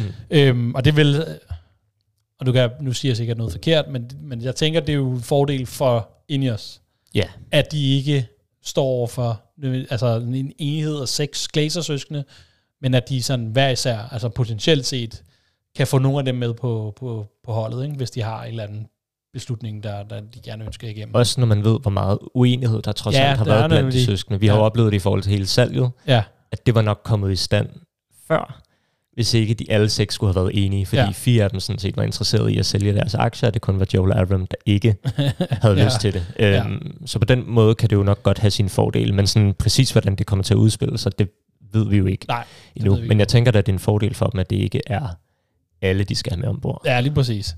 Øhm, jamen, vi, er, vi hoppet ned til, vi er faktisk i gang med den næste øh, skal man sige, overskrift, jeg har skrevet. Det er jo så den fremtidige styring af klubben. Øhm, fordi at, øh, man kan så sige, nu er vi inde på at sige, det, det er det sportslige, som Ineos får ansvaret for. Mm. Primært i hvert fald. Hvordan sikrer man så, at de har penge nok? Eller sådan, det Christian, øh, Christian Bark, han spørger her, det er sådan at sige, hvordan sikrer Radcliffe, at der er tilstrækkeligt budget allokeret, samt uh, sikrer, at den nødvendige infrastrukturinvesteringer prioriteres, og alle de her ting, sådan, så, som jo, jeg gætter på, Ineos og Radcliffe, de, de gerne vil have sat op. Hvordan, mm. hvordan altså Glazers kan vel i bund og grund bare sige, at det gider vi ikke at betale til. Jeg tror, der er et, øh, et par ting i det, fordi når man læser hele den aftale, der er indgået, så står der jo ikke, jeg tænker, den bekymring rigtig mange fans har, det er, nå ja, det kan godt være, at Ineos har fået den sportslige mm. øh, drift af klubben, men hvordan sikrer de sig, at der er penge til den? Ja. Øhm, og det står der ikke noget konkret om i aftalen, Nej. at der skal sættes så så mange penge af til det. Mm. Øh, men der er en øh, advokat på Twitter, og jeg, hans, øh, jeg ved ikke, hvad han hedder i virkeligheden. Hans Twitter-navn er Ole was right. øhm, han er ret fed, og han er ret dygtig. Han skriver, selvom det ikke står i den her aftale, af åbenlyse grunde, fordi man har nok ikke lyst til at udlevere alle sine budgetter i, i offentlige papirer, så er det nok naivt at tro, at der ikke er indgået ret konkrete aftaler om præcis, hvad der bliver allokeret af ja. penge til Ineos. Øhm, og det står faktisk indskrevet i aftalen, at øhm, infrastrukturen og alle de sportslige elementer skal prioriteres rent økonomisk. Mm. Øhm, hvilket jeg læser som, at om de penge, klubben tjener ind, ja, det går til det går til den sportslige drift. Ja. Det går ikke til udbytte eller til øh, øh, private flyture, eller, eller hvad der ellers skal være. De penge, der kommer ind i klubben, de skal bruges på, på klubben. På de, ja, fordi som ja. Annette, Annette Kongen, hun så også spørger sådan lidt ind til, altså, altså i og med Glazers fortsat har en eller anden form for øh, kontrol omkring klubben, øh, hvor meget kan man sige, de her dividender, eller de her udbytte, som de kan trække mm. ud, som er sådan lidt, øh, altså kan de sådan set ikke bare gøre det fortsat, øh, øh, eller hvordan og hvorledes, eller hvis det skal op til en ny lån og alle de her ting, altså, øh, som de jo også har været, været kendt for, ikke? Øh, altså, hvor, i, i hvor høj grad øh, kan de fortsætte med at, altså, øh, at trække de her penge ud til sig selv, hvis det er det, de vil? Øhm, altså i forhold til, øh, til udbytte til aktionærerne, der er der også blevet indskrevet i den her aftale, at Øh, der kan ikke blive trukket udbytte de næste tre år uden Radcliffes godkendelse. Ja, okay. Han skal godkende det, hvis der skal trækkes penge ud af klubben ja. til aktionærerne. Øhm, og Radcliffe har flere gange offentligt udtalt, at han er imod, at ejere trækker penge ud af deres fodboldklub. Mm. Han mener ikke, det bør finde sted. Han har aldrig selv gjort det i nogle af sine fodboldforetagender. Ja. Øh, den aftale gælder de næste tre år. Så man kan i hvert fald regne med, at Glazers kommer ikke til at trække penge ud af klubben til sig de, selv, til sig selv de næste tre år. Så er der hele det her spørgsmål med lån. Øhm, og der kan man sige, et, Glazers købte jo i sin tid klubben med lån. Den måde, de gjorde det på, det er slet ikke tilladt længere. Nej. Så den type lån kan de ikke lave. Nej. Øhm, de har også altså, udsultet United for værdi, så der er ikke rigtig nogen værdier i klubben, de kan trække Nej, lån kan trække i længere. Nej. Øhm, og selv hvis de gjorde, så ville det jo være penge, der kom ind til klubben, og der er det jo besluttet, at de penge skal gå til, det sportslige, og de ikke kan trække det ud til sig selv. Ja. Øhm, så hvis de på nogen måde skal tjene penge ud over, altså det kan de jo virkelig kun gøre ved at sælge deres aktier. Ja. Øh, og der er det også skrevet ind i den her aftale, at der har Radcliffe forkøbsret. Ja, for det, det, det er også sådan en detalje, øh, som vi forhåbentlig har forstået. Men, men det er sådan noget, at ja, der er de her, vi snakker, der er 12 måneder og 18 måneder, ikke, som, mm. som man lige skal, man skal holde sig for øje. Det har noget at gøre med, at øh, de næste 18 måneder, der må Glazers ikke sælge deres andele, eller det må, det må de hvis godt, men så skal efter 18 måneder. Jeg tror, nu råder rundt allerede. jeg tror, det er sådan de næste 12 måneder. 12 måneder. Der ja. har øh, Radcliffe det, der hedder eksklusivitet. Det vil sige, der vil ikke, de næste, det næste år er der ikke andre end ham, der kan købe aktier i mm. klubben. Mm. Øhm, efter 18 måneder, der kommer der noget ind, der hedder, åh, oh, nu kan jeg ikke huske navnet, Draw. drag, drag et eller andet ja. klausuler, som ret beset betyder, at hvis nogen kommer med et bud på 100% af klubben, så kan Glazers tvinge Radcliffe til at sælge sine aktier i tilfælde af, at han ikke vil matche det bud. Ja. Yes. Øhm, Men han får ligesom for, forhåndsret til... Han, lige præcis. Og det mest sandsynlige er nok, at hvis der kommer et bud, så vil han matche, det. det. Ja. Også fordi, at hvis nogen vil købe 100% nu, så skal de jo også købe hans procent, mm. hvorimod han skal jo kun købe de resterende ja. procent, han ikke ejer i klubben nu, ja. så man skal virkelig komme med et højt bud for, at man ikke kan forestille sig, at han vil matche ja, det. matche det på den måde. Og så. det er også lavet på den måde, hvis nogen køber aktier i United, altså hvis nogen for eksempel bare byder på Glazers 69 procent. Ja, det har de så ikke mere. Nej, det, har de ikke. Nå, hvad fanden har de nu? Den, det, ja, det ved jeg ikke. Det, det er stået procentregning, så bliver vi... Uh... De kommer ned på at have 40 procent. Ja, det er noget det omkring synes, 47, siger man. Ja. Men det nej. Øhm, Nå. Anyways, når, øh, man skal lige vende sig til ikke sige 69 længere. Hvis nogen byder udelukkende på Glazers aktier, og Radcliffe takker nej til at købe dem, så er det også indskrevet i aftalen, at de vilkår, der er gældende nu, de bliver ikke ændret. Mm. Så hvis, lad os sige, Sheikh Jassim køber Glazers ud, så er det stadig Radcliffe, der har kontrollen over klubben. Ja. Hvilket gør det enormt uattraktivt ja at købe, købe klubben, købe medmindre man køber 100%. Så det ja. er ligesom den eneste den eneste vej. Måde. Så, ja. så øh, igen, Oliver's Right kaldte det her en, en genistreg af en øh, aftale fra Radcliffe. Altså, ja. Det siger virkelig noget om, hvor dygtig hele hans hold er juridisk, fordi ja. at, øh, ja, det er skruet sammen virkelig til hans fordel. Fordi, jamen det, det, er jo, og det er jo det, at de her to parter, hvis man ser øh, ind i os og Glazers, de har jo i hele den her proces, og det er jo nok også der, hvor det har taget så lang tid, alle de her små detaljer, som har, hvor de begge to har forsøgt at sikre sig, sikre sig bedst muligt i et eventuelt, øh, jeg kan sige, også på den lidt længere bane i forhold til, jamen ja, hvis der kommer nogen og køber den og den, hvad får du? Altså, så der er jo virkelig lavet de her aftaler, og hvad, hvad vi snakker om, de dokumenter, der er sendt til New York Stock Exchange i forbindelse med det salg, var på 281 sider eller sådan et eller andet. 241 sider. 241 ja. sider med, med alle de her forbehold og regler og aftaler, som ligesom er indskrevet i det her salg, og de her, selvom vi kun gåsøjne snakker 25 procent. Mm. Så, så, der er jo, øh, så der er jo masse af de her ting, øh, øh, som, som jo ligger i det, og, og men det tror jeg, det er lidt den, den togtrækning, der har været, at begge lejre har forsøgt at sikre sig selv bedst muligt mm. i eventuelle, i, hvor, hvor der så er gennemgået alle mulige mulige scenarier. Vil sige, hvis det sker, hvad sker der så der? Og så er der indsat nogle perioder og sådan noget. Men, men, øh, men som jeg også, det jeg synes, man kan konkludere på meget af det, der er kommenteret på det her, det er jo, at, at Ineos virkelig har været ude og sikre sig, at de står rimelig favorabelt, øh, uanset nærmest, hvad der kommer så til at ske mm. inden for en given periode. Ikke? Det er det. At, øh, at, at de vil være stå meget mere favorabel position, nærmest uanset hvem der kommer ind. Det er det. Også i forhold til, nu spørger Christian jo, jo også ind til de her infrastrukturinvesteringer, hvordan man sikrer ja. sig, at de bliver prioriteret. Øh, der er det jo gjort på den måde, at de penge, som Radcliffe kommer til at investere i klubben, er jo blevet tilskrevet til et bestemt formål. Mm. Det er mm. blevet skrevet ind i aftalen, at de penge skal formentlig gå til øh, forbedringer af Old Trafford. Ja. Så det er jo den måde, han sikrer sig, at de ikke kommer til at blive brugt på alt muligt andet. Det er jo, at de bliver skrevet ind med et formål. Ja. Og uden jeg ved det, fordi der står ikke noget om det i den her aftale, så kunne ja. jeg også forestille mig, at Glazers og Ineos har lavet en aftale om, at de penge, han investerer i klubben, det er måske også ham, der har rådret over dem. Det kunne ja. man jo godt tænke, at ja. bliver en del af den mere konkrete aftale, uden vi ved det. Øh, ja. Jeg forestiller mig i hvert fald ikke bare, at han kaster milliarder Nej, ind, ind i klubben, der, og så tænker, hov, ej, nu besluttede Glazers sig for, at de skulle gå til øh, private flyture til Dubai. og, øh, ja, lige præcis. Øhm, jamen så, altså, så øh, Kenny Western spørger lidt ind til Sir Dave Brailsfords rolle i klubben. Han har været nævnt mange gange, øh, og har været sådan et, en øh, fremtrædende navn i den her, i den her proces. Vi har berørt det tidligere, at han er sådan en, jamen der er hele det her med uh, Team Sky, cykelholdet, det er ligesom der, hvor han har, ligesom har fået sin, sin, altså, altså sin anerkendelse i forhold til hele det her, uh, kan man sige, drivelse af sports, sportsvirksomheder. Øhm, men at han jo ikke er fodboldmand heller.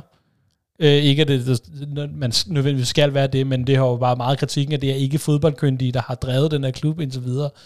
Og nu, det ligner lidt, at det lyder lidt i hvert fald til, at Brailsford, han bliver sat på toppen af den her kransekage, som sådan ren, selvfølgelig er, er Radcliffe den, den, den overordnede, der styrer det, men sådan den daglige drift, øh, øverste chef i hvert fald, hvad, hvad Ineos indgår, det bliver en Brailsford øh, mm. i et eller andet omfang. Men ved, har der, er der noget om, omkring, hvad hans reelle rolle bliver? Øhm, fordi vi snakket meget om de her marginal gains og sådan noget, men det er jo ikke nede på fodboldbanen, vi nødvendigvis kommer til at se det Nej. sådan i første omgang. Jeg tror, øh, og det er ikke noget, jeg ved med sikkerhed, men det er lidt min, min øh, opfattelse af det. Der var meget snak om, at nu skal han ind i klubben og lave en revision. Ja. Han skal se, okay, hvordan er det, klubben fungerer, og hvad er det for nogle ændringer, der skal laves, for at den fungerer bedre. Ja. Øh, og det er jo i virkeligheden det samme, han, han lavede det også i Nice, inden at de ligesom begyndte at komme på rette spor. Det var, han gik simpelthen ind og sagde, okay, hvad er det, der ikke fungerer i den her klub, mm. og hvad for nogle ændringer kan vi lave, der, der vil få dem på ret køl. Det var blandt andet der, hvor de hentede Gisolfi, deres nye sportsdirektør, som så hentede deres manager, en eller anden ung Italiener. Øh, italiener, ja. de serbi øh, klon. klon, der øh, har, har gjort det godt i par år i, i Tyrkiet, og så kommer til at, ja. at, at præstere der. Øhm, og man kan sige, som sagt, Brailsford er ikke en fodboldmand. Han er kendt for marginal gains, men han er jo også kendt for øh, at være dygtig til at skabe hvad kan man sige, øh, optimale forhold for, øh, for gode præstationer. Mm. Altså, øh, og det er jo netop det, jeg tænker, han skal gøre med hele den her revision, da han skal gå ind og sige, okay, men, hvordan skaber vi en klub, ja. som har de absolut bedste betingelser for at kunne præstere? Øhm, hvordan skal strukturerne bygges op? Øh, hvordan skal kommunikationen være? Hvordan skal atmosfæren være? Mm. Hvad, altså, hvad kan vi ændre i den her klub, som gør, at alle ansatte har så gode vilkår som overhovedet muligt for at præstere. Det er vel også derfor, man ikke helt kan sige sådan de her investeringer på nuværende tidspunkt. Hvad, hvad kommer de til at være? Fordi det, det, det skal jo ligesom være, gætter jeg på, uh, uh, Braceforth, der går ind og siger, prøv at det, det, her, det, er de her 8 millioner gætter på, det er, mm-hmm. punkter, vi ligesom skal have rettet op på, så det, ja. og det kommer til at koste sådan, sådan og sådan, og altså, så, så der vil være nogle, altså, så det bliver svært at allokere nogle penge af de her, der er blevet, der er blevet snakket om en masse beløb, men hvor, hvor skal de ligge, ligge hen, og hvad, hvilke nogle forbedringer kan vi forvente, og sådan noget, men det ved vi jo ikke, der ved vi jo ikke reelt set endnu. Nej. Øh, men, men altså, jeg, jeg gætter på, der har jo været noget, de har været haft, de har kigget lidt mere over skuldrene allerede, mm. siger rygtet i hvert fald. Det ikke? tror jeg, de har gjort længe. Øh, og det nu, er, nu er der forlydende om, at i det næste stykke tid, måske resten af sæsonen, der skal de have deres daglige gang på Carrington, Ja, de jo, øh, både ham og Jean-Claude Blanc og Jean kommer allerede den næste måned, mens hele ja. den her øh, proces foregår med, at købet skal endelig godkendes, kommer de til at være på Carrington for at holde øje med, hvordan tingene foregår, og lave ja. hele den her revision. Og min tanke er i virkeligheden også, at jeg tror ikke, Brailsford bliver ham, der skal drive klubben sportsligt. Jeg tror, han kommer ind nu for at øh, skabe den struktur mm. og skabe det setup, der skal drive klubben sportsligt. Og jeg ja. forestiller mig i det øjeblik, at det setup er sat op, og man har fået en sportsdirektør, og man har fået en rigtig CEO ind, og alle de her folk, der skal drive det, så tror jeg ikke, det kommer til at være ham, der sådan på daglig basis Nej. træffer beslutningerne. Så kommer han nok til at trække sig tilbage. Måske fortsætter han med at sidde i bestyrelsen, men kommer ligesom til at have lidt mere overordnet rolle ja. og sikre sig, at tingene går i den rigtige ja. retning. Og der vil måske mere en type som Jean-Claude Blanc, der kommer til at være sådan daily operator ja. i forhold til ja, den overordnede struktur i klubben. Ikke? Det tænker jeg. Og som en sportsdirektør, der nok kommer til at have ja. endnu større fokus på det sportslige. Og sjovt, du siger det, fordi vores, øh, vores egen Peter Eichler Christensen har været inde og spørge, hvis I havde frit valg på alle hylder, hvilke personer ville I så hente, forfremme, degradere til hvilke roller? og der er jo, øh, man kan sige, der er jo kastet nogle navne øh, rundt omkring, og, og nu holder vi os til det sportslige, tænker jeg. Der, der er sikkert mange andre øh, kroger i denne, øh, i denne butik, som kunne, øh, kunne kræve sådan en opdatering, men nu kigger vi selvfølgelig på det sportslige, og det, det, det er sådan, vi snakker sportsdirektør, vi snakker, ja, nogle af de andre sådan, funktioner, der, der, der ligger lidt i den, i den genre derovre.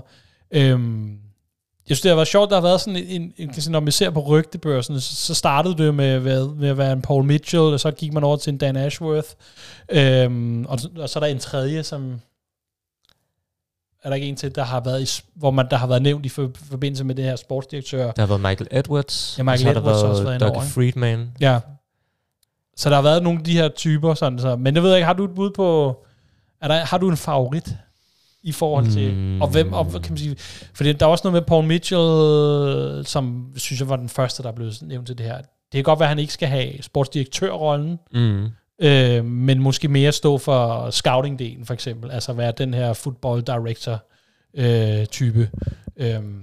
Det er i hvert fald det, han, altså, øh, han blev ligesom kendt, da han var i Spurs, gjorde det også godt i Southampton, har været i, ja, i Red Bull. Ja. Øh, men faktisk øh, indtil han kom til Monaco, som er den sidste klub, han har været i, har hans roller faktisk netop været mere baseret omkring rekruttering. Ja. Det var først i Monaco, han reelt blev sportsdirektør. Mm. Øhm, og man kan sige, det er også det, han har været kendt for, det er jo virkelig at være dygtig til at sætte et setup op, der øh, ja. er dygtig til at finde spillere. Øhm, så man kunne godt forestille sig, jeg tror, jeg, jeg, jeg tænker, det er der, hans øh, kompetencer og forser ligger, det er i forhold til rekruttering. Ja. Så spørgsmålet, om han efter han har haft rollen som sportsdirektør i Monaco, har lyst til at acceptere en rolle, der jo er et, et skridt ja, ned skridt på den ned, der øh, karrierestige ja. på en eller anden måde. Så foregår det godt nok i United, der er noget større klub, men, men spørgsmålet er nok, om han vil acceptere, at han har en sportsdirektør over sig, og han så har øh, mm. ansvaret for rekruttering. Han vil i hvert fald være, være dygtig til det, ja. tænker jeg. Øhm, han kunne sikkert også være en fin sportsdirektør, men han er trods alt lidt mere uerfaren på det ja, område. På det, det har han kun reelt været i også relativt i en klub. Ung, ikke? Jo, øh, han er nogen og slutningen af 30, ja, 39 måske. Øhm, og så er der øh, Dan Ashworth, som jo er i Newcastle nu, mm. og som jo, det er sjovt, fordi de her personer, der bliver nævnt, er også kendt for ret forskellige ting. Ja. Øh, Ashworth er mere kendt for, han er ikke en, der egentlig blander sig så meget i rekruttering. Han er enormt kendt for ligesom at øh, være enormt dygtig til at skabe en velfungerende organisation. Mm. Altså ligesom få alle områder til at spille sammen. Ja. Øh, og har det som med netop, han siger, at alt hvad der hedder med rekruttering at gøre, det har jeg uddelegeret i de klubber, mm. jeg har været i. Der var nogle andre, der var ansvarlige for det. Ja.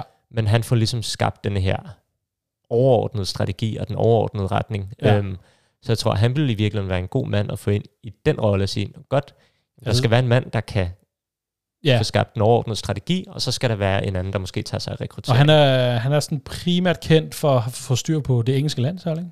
Jo. Øh, og været inde omkring, og virkelig og så tilskrives meget af den succes, de oplever nu. Det er jo det er blandt andet ham, der har været med til at sætte det op. Jeg mener, at den eneste spiller i den engelske landsholdstrup, som han ikke har haft noget med at gøre, det er Kyle Walker. alle andre spillere har, har været igennem hans øh, system, som ligesom ja. var at sætte fokus på, hvordan man øh, fik fremmet så mange engelske talenter som overhovedet muligt. Ja. Øh, så hentede han Chris Wood til West Bromwich i sin tid, som jo scorede tre mål for, ja, for forleden mod Newcastle. Um, som vi skal møde øh, næste. Ja. ja. og da han røg afsted, så var det ham, der sørgede for at lege Lukaku fra Chelsea der ja, også var i West ja. Bromwich. Så han, han var sportsdirektør i West Bromwich, før han ja. fik den her rolle i FA. Øh, og så kom han jo til Brighton, oh ja. øh, som jo også er blevet kendt ja. for at gøre det rimelig godt. Ikke? øh, og det var på den baggrund, at, at uh, Newcastle hentede... Og ham hentede Chelsea trods alt ikke. Nej. Den alle de andre. Nå, øh, ja. Jeg tror faktisk, Ferguson to gange har anbefalet United at hente ham ind. Det stod også i den der... Øh, Athletic-artikel, oh, ja, at, øh, at de kontakter ham, men da han fandt ud af, at han skulle arbejde under Murdoch, så blev ja. det et øh, pænt nej tak så blev det nej til rollen. Øhm, så han kunne også være et bud. Og så er der Michael Edwards, som, som jo virkelig er kendt for at være dygtig til at implementere data i sine klubber, mm. og, og bruge det til fulde. Øhm, og ja, han har været Liverpool, ikke? Og, og, og arbejdet tæt sammen med Klopp, der han ligesom bygget hans Liverpool holder op, det. i hvert fald øh, til at starte med. Ikke? Jeg synes, han er interessant, fordi at han måske i virkeligheden er den, der har været sportsdirektør for det projekt, der mest minder om Uniteds. Altså man kan sige, at Monaco er en anden type ja. klub end United. Newcastle er en anden type klub end United. Men Liverpool er også en klub, der ligesom skal op og præstere blandt de bedste og kunne levere på det her ja. niveau. Og det er jo det, Edwards har været ansvarlig for, og han har været ansvarlig for at tage en klub, der virkelig ikke fungerede, til at få dem til at være blandt de bedste ja. i Europa. Så øh, på den måde har han erfaring med noget, der er ret en til en minder om det, han ville skulle mm. gøre i United. Der er så snak om, at han øh, lige nu er han en del af sådan et... Øh, hvad hedder det, sådan konsulent, konsulent sportskonsulent virksomhed. Ja, sammen med Jan Graham, som var øh, sådan data scientist i Liverpool. Og han har det vist ret fint med at være i det, ja, ja. og ønsker ikke nødvendigvis at Nej. komme tilbage til sådan en decideret fodboldklub ja. her nu. Øh, så han er måske lidt afskrevet. Men er der nogen af dem, altså Paul Mitchell? Altså jeg vil foretrække Ashworth eller Edwards. Af, som sportsdirektør? Som sportsdirektør ja. af de øh, navne, der har været frem indtil nu. Men jeg er ret sikker på, altså med mindre vi henter et eller andet helt obskurt, ja, helt, øh, øh, for frem af Darren Fletcher til rollen eller sådan noget, oh, så, nej. så tænker jeg, Nej, det ved jeg ikke. Jeg Fletcher kunne måske være meget fint, men... Øh. Jeg tænker bare, at uanset hvem af de her folk, vi henter, der været rygtet til klubben, så bliver det nok en opgradering af, hvad vi ja. har lige nu. Ja, ja. Det, det, det, det, det, det, det er lidt det, der er det slående ved det her, at lige her navne, vi kan nævne, det er jo sådan, så har de noget erfaring inden mm. for sport, de har haft relativt succes med det, de har lavet. Øh, og selvfølgelig kan man sige, så længe det ikke er bare en eller anden, de henter for, for, for bankverdenen eller sådan noget, jamen, så kan det nærmest kun blive bedre, som du siger. Ja. Ikke? Øhm, altså tænker jeg i forhold til CEO, at det, det bliver nok Jean-Claude Blanc, og han virker ja. også ret oplagt, øh, særligt på grund af hans tid i Juve, ikke? Ja, hvor, han hvor han fik styr kom på, ind lige efter ja. tvangsnedrykning og skulle styr på økonomien og få det hele til at spille. Og, og jeg tænker, at de erfaringer er ret gode at have som CEO i ja. United, øh, ja, ja. når vi ved, hvor sløjt det har stået til. Ja, det, altså det, han har vist før, at han har kunne, kunne bygge sådan en, en, en klub, der var slået helt helt i, i synk, ikke? eller i sænk, hvad hedder det? Ja, fuldstændig øh, øh, skulle have sådan en grundig opbygning op. Altså, det har han jo gjort med Juventus, som jo stod efter Couchopoli-skandalen jo, i den samme situation, eller en lignende situation i hvert fald. Ikke? Så, så jo, det ville være et godt bud. Vil, vil du egentlig beholde Murdoch i klubben, eller vil du øh, kaste ham ud på røvalbuet? Jeg vil sige, øh, som mit, mit udgangspunkt vil sige, at, at når man sådan blandt andet læst den artikel og andre ting omkring ham, så, så har han jo vist, at han ikke er opgaven voksen. Mm. Øhm, omvendt så, så, så, så, så jeg, jeg, også kan, jeg kan være lidt bange for, at man går den anden grøft og siger, at vi, vi, vi lurer alt ud, der har kendskab til den der klub. Øh, og så sætter vi vores, vores helt eget projekt ind. For jeg tror, der ligger, der, der, må, der må ligge noget deri, som, øh, der må ligge noget værdi i, at man har haft folk, der har været i klubben øh, øh, i noget tid. Men lige med der, jeg, vil, jeg, vil, jeg vil nærmest sige, jeg vil, altså, ikke at han skulle blive den samme rolle, men jeg vil næsten hellere have Richard Arnold blev, ja. end Murtaugh blev, ud ja. fra det, jeg ligesom har, har læst i det her. Der virker han ret inkompetent i forhold til det, han, de opgaver, han har haft. Ja. Øhm, og han, var det Murtaugh? Nej, det var Richard Arnold, blev hentet som noget marketing, men, men altså, han, han har været i klubben også, ligesom Richard Arnold, i lang tid. Ja, han kom til i 13 Han kom til i 13, ikke? Så, så han har jo ligesom været øhm, og kender øjensynligt klubben og sådan noget. Og, øh, men altså, han virker lidt... det var også det, den artiklen siger, at han er, han er rigtig god til at, at, at, at, gemme sig lidt, eller blive gode venner med de rigtige, sådan mm. at, at holde sig lidt i live, hvad det her angår. Ikke? Så, det beskrev en lidt sådan en politiker, ikke? Ja, lidt sådan en politiker. Godt forestille mig, sådan lidt en Lars Lykke-type, der, sådan, der aldrig rigtig dør, men altid får holde sig ja. inde i varmen på en ja, eller anden måde. Varme nok, så ej, jeg, jeg, jeg tænker, at han også er endnu et symbol på det her Glazer-cirkus, som har kørt, øh, og har jo tydeligt haft noget ansvar for noget af det her, og, og virker bare ikke til. En ting er, at han ikke selv har taget ansvar for for eksempel spillerhandler, eller hvad det nu er, rekruttering, men han har heller ikke haft evnen til at sætte de rigtige folk på de rigtige pladser. Mm. Så jeg har ikke rigtig sådan et indtryk af, eller i hvert fald ikke, det, der, det giver mig ikke et argument for, at han skal blive på en eller anden måde, andet end at han har været i klubben. Og når man går af med Richard Arnold, så, så, så er der i hvert fald udadtil ikke rigtig ledelsespersoner, som, som, som har været i klubben noget tid.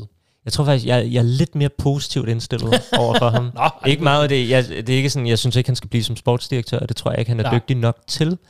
Øhm, men jeg sidder alligevel lidt med en fornemmelse af, at han sådan i sin tid i klubben, om han har fået, ham der har fået implementeret, at vi trods alt har haft et større fokus på data. Ja. Øh, jeg synes også, det virker til, at vores måde at hente managers på, siden han er kommet til, har været lidt mere øh, velunderbygget. Altså, mm. Altså det er blevet foretaget på baggrund af mange interviews og sådan længere processer, frem for før, hvor det bare var, hov, nu må det jo lede lade os fyre fra Karl. Ja. Øh, så, så i virkeligheden tror jeg, hvis man kunne sætte ham ind i måske en eller anden administrativ rolle, eller noget andet, hvor han kunne have et ansvar, hvor det ikke er ham, der skal sidde og træffe de sportslige beslutninger, men på en eller anden måde få tandhjulene til at, øh, ja til at hæfte sig og, og, og køre rundt, så kunne jeg godt forestille mig det. Min eneste bekymring kan være det, om det på en eller anden måde kan blive giftigt, fordi det vil jo blive en degradering af hans nye rolle. Ja, ja. Øh, og hvis han er sådan lidt politikeragtig og bare vil ind i varmen, kan han ligesom forsøge at øh, stikke nogen i ryggen og sådan noget. Det, ja. det, det, det aner jeg ikke, men, men det vil ligesom være min, øh, min bekymring ved det. Ja. Øhm, en sidste ting i forhold til Peters spørgsmål. Øhm, oh ja. Det, er bare i forhold til det, for det er jo svært at sige det der med, om hvem skal hyres og hvem skal fyres, og øh, hvem skal degraderes og sådan noget, fordi der er så mange ansatte, man i virkeligheden kan tage fat i. Men jeg tror, øh, sådan helt generelt var der en ændring, jeg synes kunne være ret interessant at se. Øh, faktisk også lidt på baggrund af den her artikel, vi så med øh, Athletic, hvor at øh, der ligesom var nogen, der var utilfredse med, at det i høj grad var Murdoch og Steve Brown, der fik lov til at øh, lave alle de her ændringer i klubben mm. og få den til at blive kørt på en anden måde, for de sagde, hvilke kompetencer har de for det, og hvorfor skal vi ændre på den måde, ja. der har gjort os succesfulde før i tiden. Ja. Og jeg blev bare lidt mærke i det citat, eller den passage, fordi det for mig indikerer, at der nok sidder rigtig mange i den her klub, som er den gamle garde, altså fra tiden under Ferguson, som var rigtig dygtig engang, ja. men som måske ikke helt har formået at følge med tiden i forhold til, hvordan en klub skal drives i dag for at være succesfuld. Øhm, ja, det, det indtryk er lidt blevet efterladt med, og jeg tror, det kunne være klogt, at få, altså fordi jeg tror, der er rigtig mange United, som er sådan, data, hvad fanden er det for noget? Det kan vi ikke bruge til noget. Vi ser ja. fodbold med vores øjne, og det stoler vi på. Og sådan hele den der tilgang. Ja. Jeg forestiller mig, der er rigtig mange af de typer i klubben. Og dem vil jeg måske gerne have luet lidt ud i. Ja. Og så måske i virkeligheden få nogle yngre, kompetente folk ind. Fordi der er trods alt en tendens til, at yngre folk ofte er mere innovative, og det er ofte dem, ja. der kommer med de nye idéer til, hvordan man kan gøre tingene. Ja. Øh, at, at, så ja, vi de vil ikke så meget ikke, tilbage på, på, det har vi altid gjort. Eller nej, det er ligesom dem, der kommer ind med, når, nu der er de her muligheder, ja. og man kan gøre det her, så man ikke ligesom hele tiden halter efter en eller anden udvikling, men man måske faktisk får nogle folk ind i klubben, der kan skabe den mm. her udvikling. Mm. Øhm, det mener jeg faktisk også er en af Ashworths øh, sådan, hovedpointer, der er, jeg godt lide at ansætte unge folk, fordi det er dem, der den var, driver, øh, ja, eller laver fremdrift og ja, ja, ja. udvikling i, i fodboldklubber. Øh, så det er sådan en helt generel øh, ændring, jeg godt kunne tænke mig at se. Så det er jo også et opgør måske med noget kultur, organisationskultur i, i, i United, mm. altså hvor man går ind. Altså, der var jo en periode, hvor der jo nærmest hver uge blev sagt farvel til nogle scouts og nogle et eller andet. Og det er jo det, du, det, du sagde før. Du fremhævede Mercer for at være dygtig til, at han har måske haft et, et mindre opgør med nogle af, for, nogle af de gamle, øh, men måske bare ikke har været dygtig nok til sig at sætte det rigtige i gang. Mm. Jeg ved godt, du, du nævnte nogle ting, der var positive, og det er jo fair nok. Øhm, men altså, så, så, så et opgør med, med, med, med kulturen øh, på mm. ledelsesgang, ja. Det kan, det, det kan selvfølgelig godt være, men, men, men, men øh, det må jo så være opgaven til øh, den kommende CEO at, at få sat det hold, ikke? Jeg ved øh, vi kan sige, vi er allerede på en, en time og 14 nu. Har du nogen bagkant i dag, eller skal vi bare køre langt over tid? Fordi jeg tror ikke engang, vi er halvvejs i de her spørgsmål. Nej, det er vi faktisk ikke. Men lad os bare køre videre. Ja, jeg har god tid Vi har god tid, ja. Øhm, vi hopper lidt, vi, vi skifter lidt, øh, lidt emne her, og der er det sådan, kan man sige, opgavefokus, sådan lige umiddelbart her fremadrettet. Øh, og der skriver Rune Bulk, hvordan ser I de lavt, lavt hængende frugter for ind i os? Altså ikke de største problemer, men de nemmeste at gøre noget ved. Har et bud på 3-4 helt åbenlyse problemer, der er relativt nemme at gøre noget ved? Utrolig godt spørgsmål. Mm. Øhm, af, de lavt hængende frugter. Altså, man kan sige, den første, det er jo, altså vi ved, Richard Arnold smutter. Øh, der, der, der vil helt, helt klart være øh, nogen, der skal sættes ind der. Det er jo, det er jo sådan rimelig lavt hængende frugt. Så har vi været lidt inde på infrastrukturen. Altså der, øh, det her stadion har jo har nærmest, siden jeg kan, jeg kan huske, eller i hvert fald siden, øh, siden, siden Glazers kom ind, har man været snakket om, at, der, at det Uniteds, øh, altså Old Trafford og faciliteterne, slet ikke er up to date, at vi er mm. blevet overhalet på samtlige parametre af andre Premier League-klubber. Så det er jo en, nu, nu, nu, nu, nu siger vi det, en lavt hængende frugt. Mm. Det er en dyrt lavt hængende frugt. dyre frugter, men dyre lavt frugt, men lavt hængende. Men at, men at man i hvert fald på en eller anden måde iværksætter nogle forbedringer, og der er jo allerede sket nogle ting. Jeg ved, kvindehold og ungdomsholdene har fået nogle faciliteter ja. øh, ude på Carrington. Jeg så faktisk lige øh, det, den virksomhed, man har sat til ligesom at undersøge, hvilke muligheder er der for, mm. at, øh, for stadionet har været ude at sige, at der er ikke engang tale om, at United har brug for en opgradering for ligesom at være best in class, eller for at leve op til deres status. Der er brug for, at der kommer ændringer for, at det overhovedet fungerer som stadion. altså, ja. det er så nedslidt, det er så helt, at øh, der er nødt til at ske ting, for at det overhovedet kan bruges. Ja. Altså, det er står virkelig sløjt til. Så, så, så det, det vil i hvert fald være en, en, en lavt hængende frugt, man kan gå i, og det er jo også, man kan sige, nu kaldte vi det charmeoffensiv før, men det er jo også noget, at, det, at, at, at, at hvis Radcliffe har de hensigter i et eller andet omfang, det er jo forståeligt nok, men, men så vil det jo også være nogle point, man kunne hente i fanbasen og sige, prøv at se, det her det har blevet råbt og skrevet om i 10-18 år. Mm. Nu gør vi noget ved det. Mm. Nu starter vi på det, og det kan godt være, at, det, øh, at det, det kommer til at tage lidt tid, og, og, og og sikkert også nogle, nogle, altså skulle man bygge et nyt stadion, så vil der helt sikkert være nogen, der stiller sig på bagbenene og råber sker af det, men er, og så, så nogle, nogle, nogle øh, kan man sige, nogle beslutninger, som måske ikke vil falde i god jord hos alle. Mm. Men altså bare det, der bliver gjort noget ved det. Ikke? Så det, det er i hvert fald en lavt hængende frugt, og selvfølgelig sammen med, med en ny, ny CEO. Mm. Øhm, det ved, har du nogen på, Jamen jeg, jeg, jeg er faktisk helt enig. Jeg synes virkelig, det var et genialt spørgsmål for Rune, og det fik virkelig sat nogle tanker i gang, fordi ja. man på en eller anden måde bliver tvunget til at tilgå det på en anden måde. Ja. Fordi at mange af de ting, vi snakker om, det er sådan, det er vigtigt at gøre noget ved, men det er også ofte noget, der kræver nogle længere processer, ja. og går lang tid før det bliver implementeret, og det kan tage tid og alle de her ting.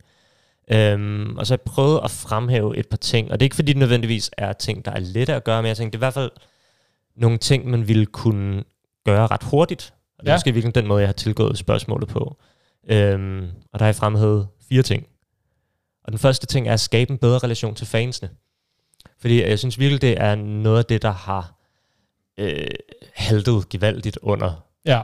Blazers. Øh, så det der med at kommunikere med dem og inkludere dem, øh, og på en eller anden måde give fansen en fornemmelse af, at de kommer tættere på klubben. Det tror jeg er sådan en ting, man kunne begynde at gøre ja. fra dag et, som øh, vil være sundt for alle parter i virkeligheden. Øhm, så skrevet forbedre atmosfæren i klubben. Jeg tror, okay. at, at det må du gerne lige uddybe. jeg, jeg tror, at øh, jeg tænker, vi alle sammen kender til det med, at når man er på en arbejdsplads eller et sted, hvor der er en god atmosfære, så har man i virkeligheden også bedre vilkår for at ja. præstere, og man har måske mere lyst til at gøre det godt, og bare den der følelse af lyst til at komme ja. på arbejde overhovedet. Det bliver mere motiveret. Det er jo det. Øh, og United er jo mange år blevet beskrevet som sådan en familieklub, hvor det er lidt af en familie at være i, og at det, jeg har hørt, så er det væk. Så er det væk nu, ja. Øh, der er ikke rigtig nogen, der sådan har de der... Altså, man går på arbejde og passer sit job. Ja. That's it. That's øhm, it. Så det er alt andet end en familieklub. Så det der med at ligesom få, få gjort de ting, man kan igen for at få implementeret det, ja. øh, som jo virkelig bare er at sørge for, at folk glæder sig til at komme ja, på arbejde, ja. og har det fedt, når de er på arbejde. Ja, lige præcis. Øh, fordi så gør man det også bedre. Ja. Øh, og man er mere villig til at kæmpe det ekstra, og give den en ekstra skal for at få tingene til at lykkes, fordi mm. det er klart, når man er en klub som United, så vil der være perioder, hvor det er hårdt. Ja, ja. Øh, så skabe en atmosfære, hvor man ligesom vil overkomme det. Det tror jeg også kunne være en god ting. Ja. Så jeg har skrevet her, skabe et fælles mål, som alle sigter efter.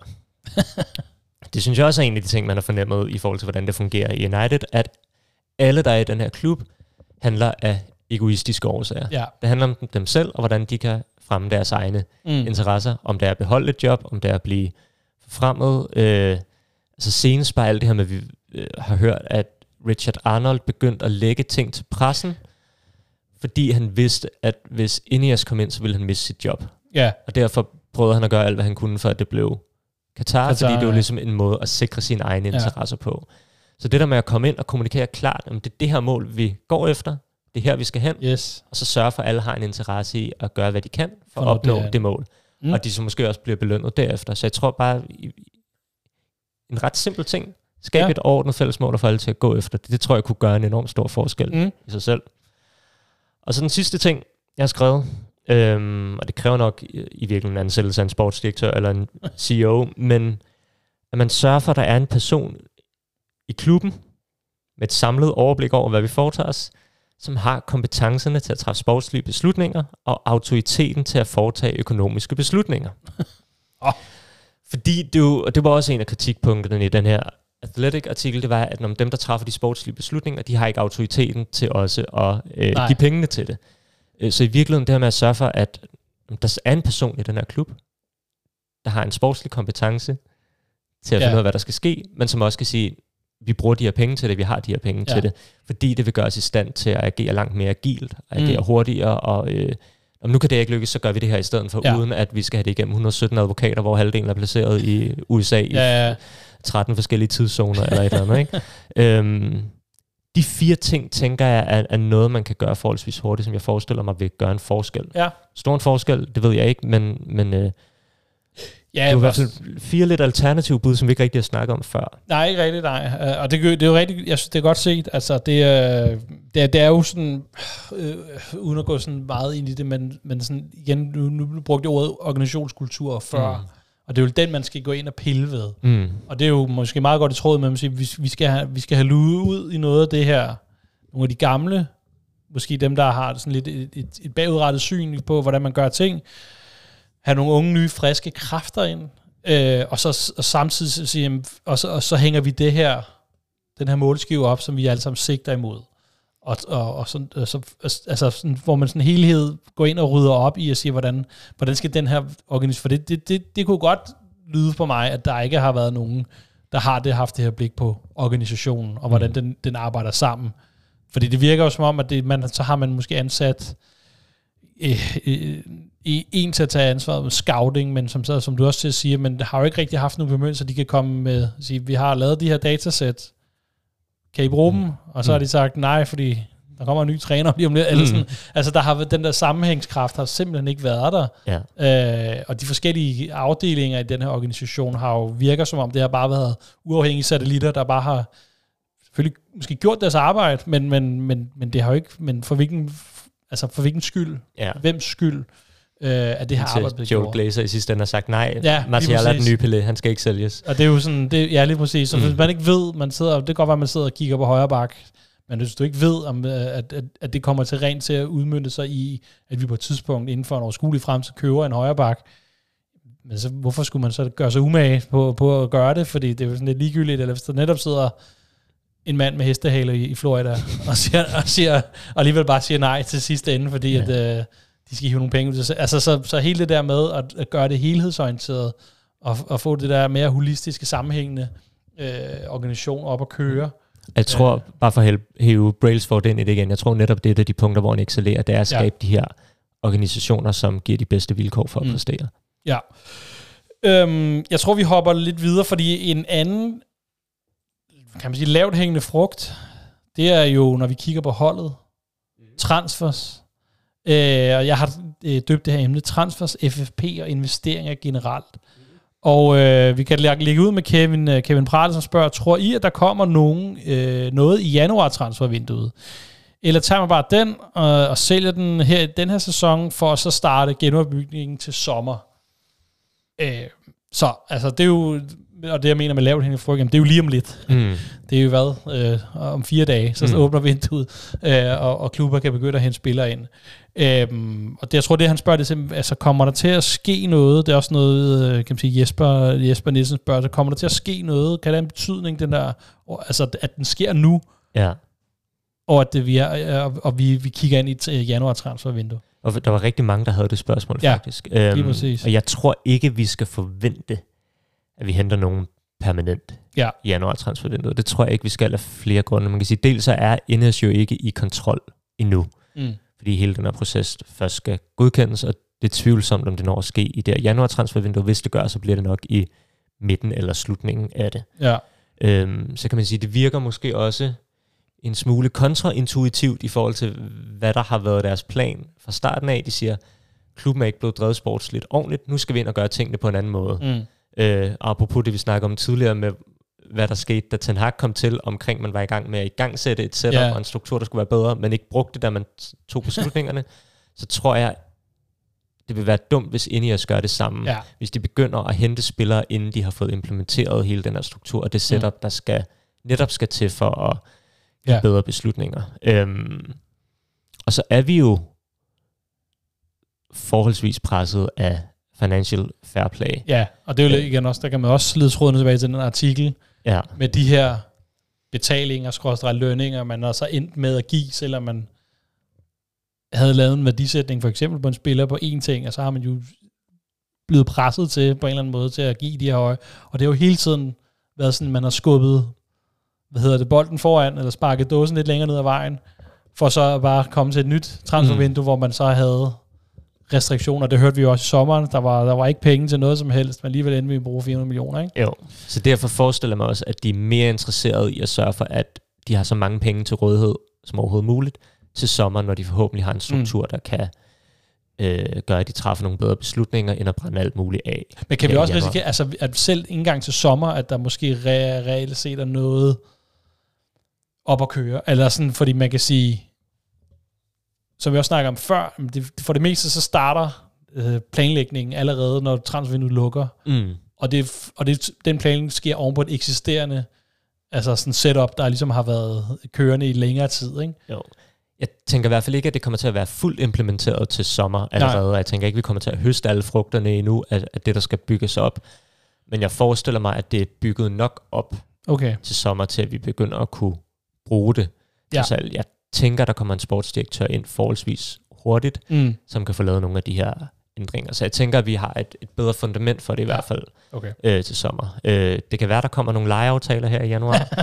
det er jo gode. Vikhors kan komme tilbage. øhm, Uden det, dem, vi har allerede. Ja. ja. Det kunne være en mulighed. Og så, så tror jeg måske godt, vi kan se en del afgange. Øh, altså en, en del spillere, der rører den anden vej, netop i virkeligheden også for at få skabt flere penge til, til hele det her ja. budget. Øhm, jeg tror, hvis vi skulle lave en handel i januar transfervinduet, mm. så tror jeg måske det bedste bud er uh, Todibo, eller Todibo fra Nice. nice. Oh, hey. Alene af den grund, at de jo har et kendskab til ham ja. i forvejen, så derfor er de måske i stand til at træffe den beslutning. Ja.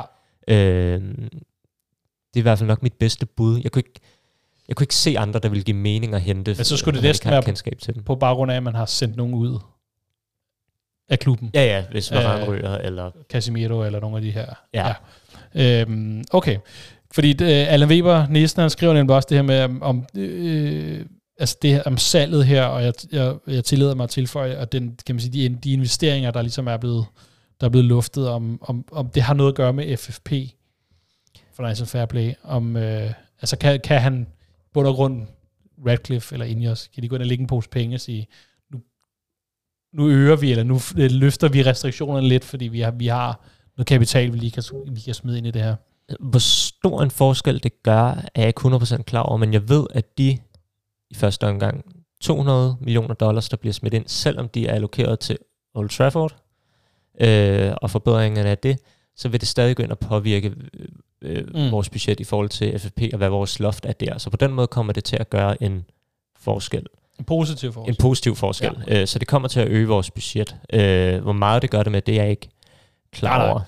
Så kan man sige, at det der omkring de der penge, der er afsat til Old Trafford, det er, at det er skrevet ind i aftalen, at det er med hensigt, at bruge dem på forbedringer af ja. Trafford, men de er ikke låst til det, så man kan godt vælge at okay. beslutte at bruge det på noget andet. Og øh, lige nu har vi det på den måde, at, at vi har hentet mange spillere, og vi betaler deres transferpris over mange år. Derfor vil det sige, at vi har en gæld på, at det 200-300 millioner, millioner ja. pund, tror jeg. Ja øhm, som begrænser I vores... ubetalte ja, transfersummer, ikke? lige præcis. Og, ja. og jeg tror i virkeligheden, det er den, der giver den største begrænsning på, hvad vi kan foretage okay. i forhold til FFP. Så hvis man brugte de penge på at fjerne den gæld, så tror jeg virkelig, det er sådan, man kan gøre den største forskel okay. hurtigst i forhold til, hvor meget vi kan spendere. Ja, hvordan vi kan spendere. Mm. Øhm, hvad hedder det? Frederik Kjærgaard, han skriver nemlig også, at det, han spørger, er det livet at tro, at 50% øh, af truppen måske kan ryge til næste sommer? øhm, på baggrund af det her klubsalg. Altså nu har vi snakket om, der skal ryddes op og sådan noget, og, og, der og vi har jo, ja, nu, nu, nu, øh, nu har vi den her øh, udsendelse i lyset af, af den her mm. sejr over Aston Villa, men har måske længe i december tænkt, de kan skrive hver en. Fyre hele lortet. Fyre hele lortet, ja. og, hente, starte helt forfra og spille de unge, et eller andet. Øhm, men, men, og, og, og der er jo også et eko af det her Ranjik sagde med det her open heart surgery, at, øh, at, at, at der skulle altså 11 nye spillere til, mm. øh, mere eller mindre. Ikke? Dem har vi vel også efterhånden ændret. ja, det er, det er rigtigt, men spørgsmålet om... Øh, så det er altså... Så, så det, det, nu tolker jeg lidt på Frederiks spørgsmål. Altså, kan vi se, at der, at der kommer til at være sådan en kæmpe udskiftning? Øh, så nu, altså, personligt så tror jeg jo selv, at United og det er egen skade, kan man sige, er notorisk dårlige til at sælge spillere, eller i hvert fald få en fornuftig pris for de spillere. Det er tit og ofte med et hæftigt tab, mm. øh, enten at man selv betaler nogle af, udbetaler nogle af lønomkostningerne, eller skal gå et gevaldigt ned i, i kan man sige, transferpris for, for at afsætte nogle af de her. Og det tror jeg ikke bare ved, at der kommer ny ledelse ind, at man, man kan måske gøre lidt. Ja. At man, kan, man har måske et eller andet, øh, en måde at håndtere det her på. For en ting er, at United har, som den her artikel været, været dårlig til købe spillere mm. til en fornuftig pris. Jamen det har de virkelig også. Jeg tror, det har været lige så galt den anden vej. Der, altså, der ligger en hel artikel og venter ja, på, der venter på, på den del af det. Øhm, så, så, så det her med en forestilling om, at man kan sælge så så mange, øh, eller en stor del af truppen, Øhm, jeg tror ikke, der står lige, lige står købere klar og er villige til at betale 350 millioner om pund om ugen for, eller hvad er det, Casemiro han får mm. løn, eller sådan et eller andet helt åndssvagt, eller jeg tror heller ikke værdien på hverken Mason Greenwood eller Jadon Sancho er, kan man sige, vi kan gå i nul med den transfer ja. eller et eller andet, så øhm, jeg tror, det bliver relativt svært at, at skifte et stort antal ud. Ja, hvis 50 procent, det kommer ikke til at ske. øh, men, men om vi kan se en stor udrensning, jeg tror lidt, det afhænger, jeg tror heller ikke på det.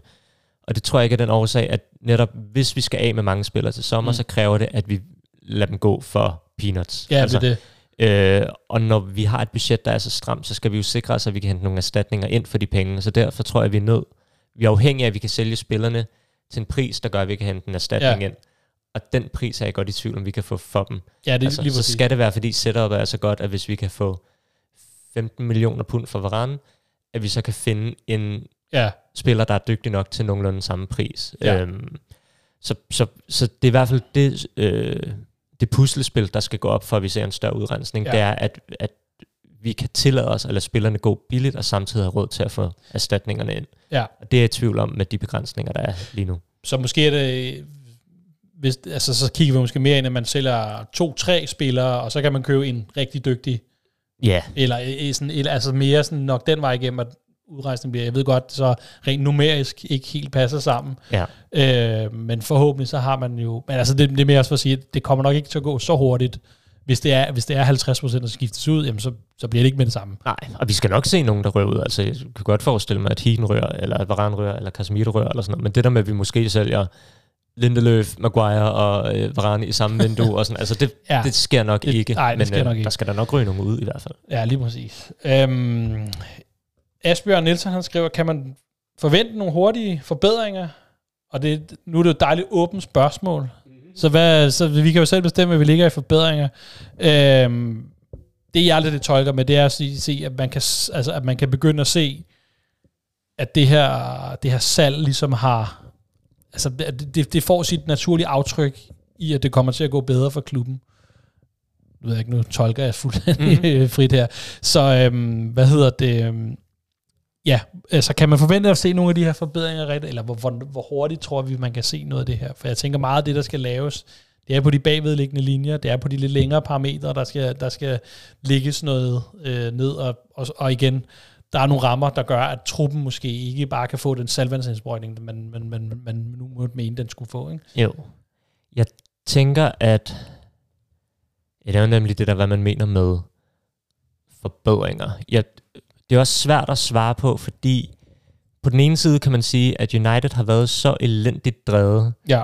Der skal ikke særlig meget til at forbedre det, og på den måde burde det kunne ske forholdsvis hurtigt. Omvendt kan man også sige, United er så elendigt drevet, at det kommer til at være et langt sejt træk at få os op af sølet. Ja. Øh, jeg kan se begge ting være sande, og det er svært for mig at sige, øh, hvordan det kommer til at gå. Men ja. når det er sagt, så tror jeg, at vi kommer øh, forholdsvis hurtigt til at se ændringer i hvert fald. Ja. Altså jeg forestiller mig, at vi nok senest i det øh, tidlige forår kommer til at se en ansættelse af en sportsdirektør for eksempel, eller ja. en CEO. Jeg forestiller mig også, at vi allerede til sommer vil kunne se, at tingene bliver gjort på en anden måde. Øhm, men det er jo lidt noget andet end det der med, om, hvornår er vi ved et punkt, hvor vi kan vinde uh, Premier ja. League eller Champions League ja. eller sådan noget. Men jeg tror ikke, der går så lang tid, før vi begynder at kunne se, at det er nogle nye, der styrer også, den sportslige del. Jeg, jeg tænker også, at vi som fans er jo, det hvor vi kan se det, det er jo på banen, og der har vi snakket om, det er jo, der går nok tid, og så er det jo i, i transfervinduet. Altså mm. det er der, hvor man kan se, at der bliver ja, købt nogle spillere ind, og man kan sidde og, og, og gætte lidt på, hvad for en filosofi, de ligesom er købt ind efter, og, og hvem, hvem er det? Altså, bliver det ved med at være for den hollandske liga? Jamen, så, så ved vi også godt, hvem der, nok hvem der har, har sidder bag rettet i mm. forhold til det. Ikke? Øhm, men der, altså, jeg kunne sagtens forestille mig, at, at vi til sommer formentlig kan, som du lidt var inde på, der kommer nogle spillere, som, man, som måske ikke er øverste hylde, heller ikke mm. måske næste øverste hylde, men, men spillere, hvor man har jamen, uden der skal gå, gå fuldstændig moneyball i den, men man har været ude og, og rent statistisk ud og se, okay, ham her, han, han er fornuftig, måske ikke verdens største navn, men kan gå ind og være en, der styrker helheden, og, og, og ud fra det koncept, som, øh, øh, som Ten Hag for eksempel, hvis det er ham, øh, gør. Altså på den måde, der tror jeg, at vi måske vil se en anden retning, rent ja. transfermæssigt, at, øh, og det, det, det baserer jeg på ikke særlig meget, ja. andet end at, øh, at det her, vi har... Øh, at det er den type mennesker, der, der, der er rygtet til at komme ind. Altså hvis det er en, en Michael Edwards, en Paul Mitchell, øh, jamen selv Dave øh, Bradford, ja, de her marginal gains, vi altid snakker, jamen så er det jo nogle af, de, nogle af de her elementer, vi kommer ind til at se, som skal være styrende for spillere. Så hvis man sådan skal prøve at sige, hvornår kan vi som fans se noget, jamen så tror jeg, at vi skal kigge hen imod sommertransfervinduet. Og vi har snakket om, det bliver måske ikke den største aktivitet, vi kan forvente, men jeg er lidt spændt på at se på de indkøb, der kommer, mm. og kunne godt have en forventning om, at det er nogle lidt lesser known øh, navne, ja. der kommer ind, men som måske reelt set har en, en værdi, sådan der, der, kan, der, kan, der kan give, til, til, tilgive eller give holdet noget. Det er det. Jeg tror også en helt forsimplet, så tror jeg, man kan sige, jeg tror, der kommer til at gå lang tid, før vi på banen kan se forbedringerne. Mm. Jeg tror, at vi forholdsvis hurtigt kan se forbedringer i forhold til, hvordan vi agerer. Ja. Nemlig det der, det kan være nogle andre navne. Det kan også være, at vi ikke kommer til at se de her lange transfersager, hvor ja. vi jagter en spiller i halvandet år, før det lykkes, men at håber, ja. der måske kommer nogen ud ind for højre. Og sådan. Så på den måde tror jeg, man kan se det forholdsvis hurtigt. Ja. Så er der, øh, så er der nogen, der spørger, både øh, Daniel Hybner, Thomas Schrøder og Daniel Nielsen, der spørger ind til øh, Ten Hag og Ineos, og øh, om, de, øh, om, om de sådan er, han, er en, en træner, som man forventer, vi, som vi forventer, at de øh, bakker op, eller har de lidt deres egen træner i, øh, i kulissen stående klar? Øhm, eller hvordan er hvorledes? Øh, jamen, hvordan, hvad, hvad, hvad, hvad tænker vi, Ten Hag's rolle bliver? Jeg, jeg tænker ikke, jeg skal gå i dybden med, hvorfor jeg synes, at Ten Hag er det, er det bedste valg. det, det, det, har jeg snakket det ved alle. Så det, så det springer vi over også, fordi vi har kørt i en time og 38 ja, ja, ja, minutter nu. Vi er øhm, godt deroppe Jeg tænker, i forhold til det her med, om han er en, en Ineos mand, ja. så tænker jeg, at jeg synes, han dels har han virket forholdsvis fleksibel i forhold til sin måde at ville spille på. Mm. Han virker også til at have haft ret stort fokus på at gerne vil spille efter nogle af Uniteds idealer. Øh, og jeg synes også, at den spillestil, vi har set både i Ajax og også nogle af tendenserne i United, stemmer meget godt overens med den måde, jeg forestiller mig, vi også kommer til at spille på fremadrettet. Ja. Så på den måde tror jeg, at han som trænertype sagtens kan passe ind i det her Ineos-projekt. Jeg tror, at det springende punkt bliver, om han kan acceptere øh, den rolle, han kommer til at få ja. tildelt under Ineos. For der er ikke nogen tvivl om, at han har en, øh, en rolle nu med rigtig mange facetter, hvor han har ansvaret for rigtig mange ting. Øhm, ja. Og han kommer jo til at blive degraderet under Ineos, fordi at de vil have, at der er nogle andre omkring ham, det vi har snakket om, at, ja, ja. der er nogle andre til ligesom at forsvare ham mod sig selv, øh, at der kommer nogle andre ind og tager nogle af de ansvarsområder fra ham. Ja. Øh, og det vil jeg jo se som en, en positiv tendens, men det kan jo godt være, at Ten Hag ikke bryder sig om ja. at miste det ansvar. Den kontrol, der, der er med... Øhm, og jeg tror i virkeligheden, det kommer til at være det, der i høj grad bliver afgørende, om han er villig til at acceptere den degradering, eller om han ikke kan leve med det. Ja. Øhm, og øh, for mig sådan rent logisk, jeg kan ikke forstå, hvis ikke han kommer til at acceptere den rolle. Fordi det vil give ham bedre vilkår, og han er nødt til at acceptere en, øh, en rolle med færre facetter, uanset hvor han skifter ja, ja. hen efter det her. Øhm, så skal det udelukkende handle om, at, at øh, han ikke har noget mod at have en mindre rolle, men bare ikke bryder sig om selve degraderingen. Men han godt oh, kan acceptere ja. en mindre rolle i en, ja. en anden klub. Fordi der har jo været forlyden om, at han ikke er super tilfreds med, øh, med det Ineos vil ind og gøre i forhold til hans rolle. Ja. Øhm, så, så jeg tror, at det kommer til at være det, der er afgørende. Kan han acceptere det her, eller øh, stejler han ja. på det? Altså jeg tænker også, at det, han, for det første, så vil han jo nok også indgå i den her, hvis vi snakker den her revision, den her hovedrengøring, som Jean-Claude Blanc og Braceford skal ind og lave her det næste stykke, øh, stykke tid. Ikke? Mm. Der, der vil han jo hans rolle også indgå, øh, uden, jeg tror, uden at tænke, at de kommer til at tænke, tolke på det sportslige, men nok mere, som du siger, okay, hvis vi laver det her setup, hvordan passer han så ind? Og måske have nogle snak med ham og sige, hvor du prøver, det, det her, det, det, det vi sådan, vi ser, at tegningerne bliver, og du vil få den her rolle, du får de her ansvarsopgaver, du vil stå for det, altså det er på banen, det er dig. Mm. Men alt, alt med ungdomsarbejde og, og scouting og sådan noget, det skal vi nok. Mm. Det, det får vi nogle andre til, ikke? Sådan, sådan en type øh, revision er jo nok kunne jeg godt forestille mig at komme ind, og som du siger, vil han acceptere det, øh, det ved, ja, det, det, det, det skal være så. Han har jo arbejdet under det før, altså mm. Ajax er jo et, normalvis, nu ved man godt, at de, de heller ikke kører helt, øh, helt, helt strømlinjen derover, men det er, jo, det, er jo, det, er jo, det er jo et kæmpe setup, der, altså, som jo har historie tilbage. Altså, det, det er jo sådan en, en, et studie i sig selv i, hvordan man skal drive en fodbold, fodboldklub mm. øh, normalvis, ikke? Og, og med det her med, med hvordan man gennem, gennemsyret af en filosofi, og hvordan det hele netop hænger sammen normalvis. Ikke? Og det er sjovt, for der er ret mange, der har lagt vægt på, at han faktisk i første omgang takkede nej til det her Ajax-job, fordi han ville have et større ansvar. Mm. Men han accepterede det også i sidste ende. Han accepterede, han accepterede den her rolle, hvor der var nogle ja. andre, der havde nogle ansvarsområder. Og det er ligesom bare, jamen, det er et vilkår for alle ja, ja. moderne trænere, medmindre de ønsker at træne ja. indsæt øh, dårligt drevet klub ud over United. Ikke? Altså, men, det, men jeg tænker også, det vil også være underligt for en også, hvis de kommer ind. Altså, de har måske, i hvert fald ikke på nuværende tidspunkt, en, sådan en, en, en fodboldfilosofi, de gerne vil implementere. Især ikke, hvis det netop er Braceford, Jean-Claude Blanc måske lidt mere øh, vant til at arbejde, operere inden for fodboldverdenen, men det er jo ikke, fordi de kommer ind, vi vil spille sådan her, mm. og der passer du ikke ind. Der tror der, der, der er vi slet ikke nået til nu. Mm. Det er jo netop en sportsdirektør, øh, fodbolddirektør, eller hvad vi skal kalde det, der kommer ind og skal definere det, og for der kan man sige, der, der, kan, der kan de sportslige meritter, eller den sportslige, øh, sige, den brik, Ten Hag vil være i det puslespil være noget. Så jeg tror ikke, vi kommer til at se, at han bliver fyret, medmindre vi, ja, selvfølgelig, altså, resultaterne, det, det kan altid have sin, sin betydning, men, men jeg tror ikke, at vi kommer til at se noget, hvor de går ind, og, og så, så står vi her i slutningen af januar, og så tager der ikke mere, øhm, fordi at han varet for, øh, og fundet for lidt. Ikke? Jeg tror heller ikke, vi skal forvente, at han rører før tidligst til sommer. Altså medmindre det går virkelig, virkelig, mm. virkelig galt virkelig. i løbet af den her sæson, fordi det kommer til at koste 20 millioner pund at fyre ham. og når vi snakker om, hvor, hvor få hvor, penge hvor der er, penge og øh, vi hentede øh, Regalon i stedet for Cucurella, fordi vi kunne spare 2 millioner pund, eller, eller hvad det var på det, ja, så tror jeg ikke, vi har midlerne til at fyre ham, medmindre det er absolut nødvendigt. Ja, nej, lige præcis. Øhm, hvad hedder det?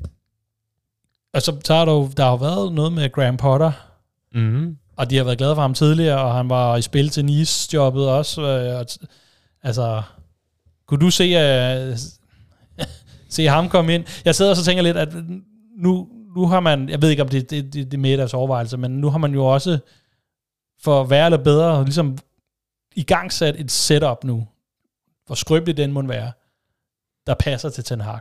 Mm. I Irland i hvert fald. Han har i hvert fald været inde og sætte sit fingeraftryk mange steder i den her klub. Mm. Hvis man smider ham ud og starter igen, så skal man også starte forfra med det. Mm. Altså det er sådan lidt, øh, og nu spurgte jeg, det var lige en, en sidebemærkning, men, men, men, men hvis man har en, altså kunne man forestille sig, at man har en Graham Potter øh, stående klar, og så, så altså, det, det er det, man vælger at gå med. Øhm, og jeg tror, at det kommer til at føre mod en, en længere diskussion, oh. hvis vi skal gå rigtig ind i den. Jeg, jeg er ikke helt lige så kold på Graham Potter, som nogen andre er. Nej.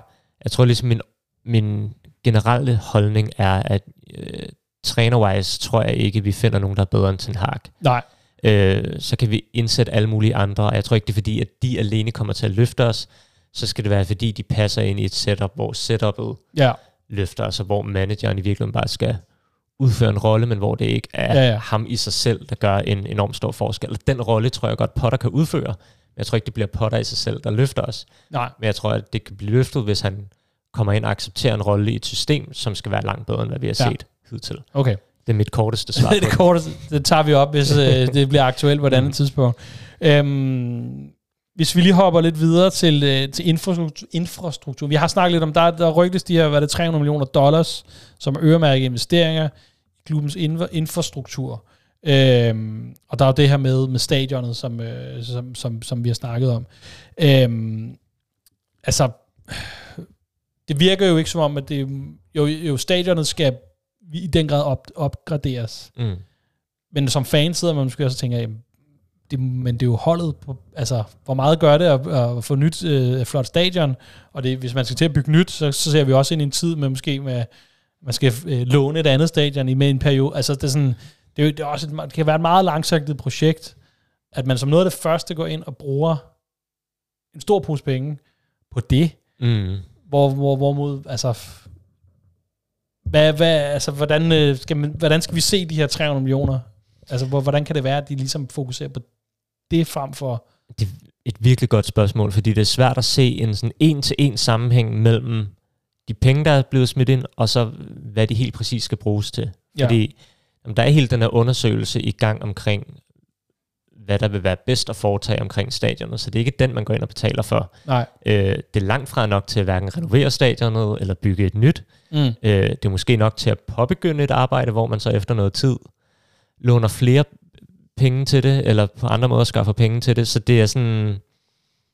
Så derfor kan det også godt undre mig lidt, øh, og det er måske virkelig også der, hvor man skal byde mærke i, at de ikke bliver investeret med henblik på forbedring af Old Trafford, men de er ikke sådan fastlåst til Nej. det. De kan bruges på andre ting. Og jeg ja. kan ikke lade være med at tænke, om det i virkeligheden er nogle... Altså om vi ikke skal byde så meget mærke i det, men mere øh, tænke, at de kommer ind i klubben af andre årsager. Altså at de kommer ind i klubben, måske fordi de hjælper ja. på financial fair play, uanset hvad de bliver allokeret til. At de kommer ind i klubben, fordi det er en måde for Radcliffe at øge sin ejerandel på. Fordi han i virkeligheden giver de her ja, penge til klubben for at få aktier den anden vej. Den anden vej. Øhm, og om, ja, om det måske i virkeligheden, jeg synes det er interessant, fordi det er et, det er måske et indblik i, hvordan vi kan se Radcliffe øge sin ejerandel på længere ja. sigt. Men kan det ikke også have noget, altså jeg sidder også og tænker lidt, at det, det er måske det, han på nuværende tidspunkt kan sige noget definitivt om, at det er noget, han vil komme til at bruge penge på.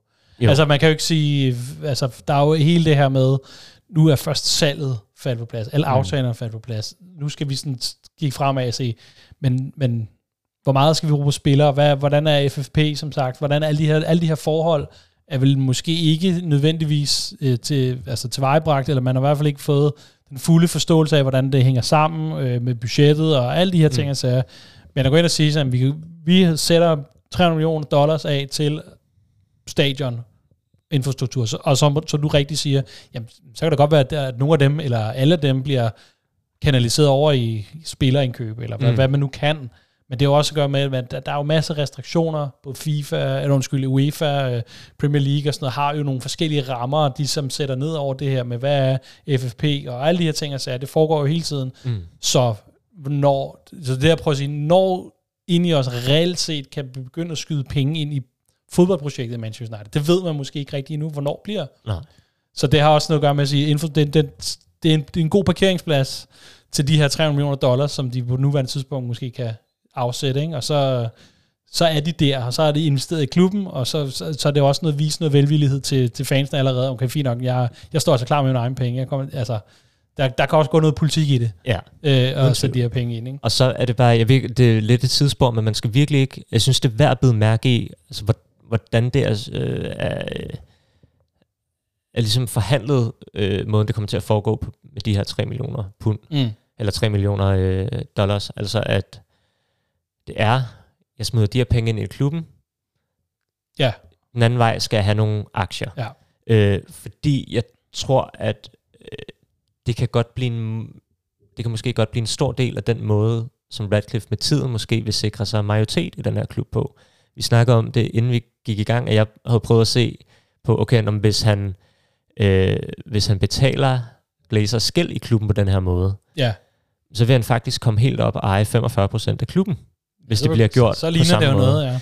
Og det er jo bare det der, i stedet for at sige, nu køber jeg klubben for de her penge, og så investerer jeg de her penge, ja. og bruger dobbelt så meget, så bare at sige, om jeg køber klubben for de penge, jeg investerer i den. Ja. At der er en, en hurtigere, billigere, en billigere, billigere og lettere måde at komme ind i det på. Og det leder os også over det aller sidste emne, vi har, inden vi, mm. vi, vi har 10 minutter tilbage, og inden så har vi ramt to timer. øh, men hvor øh, Mads Emil, han blandt andet siger, hvordan er vejen til et fuldt ejerskab for Radcliffe?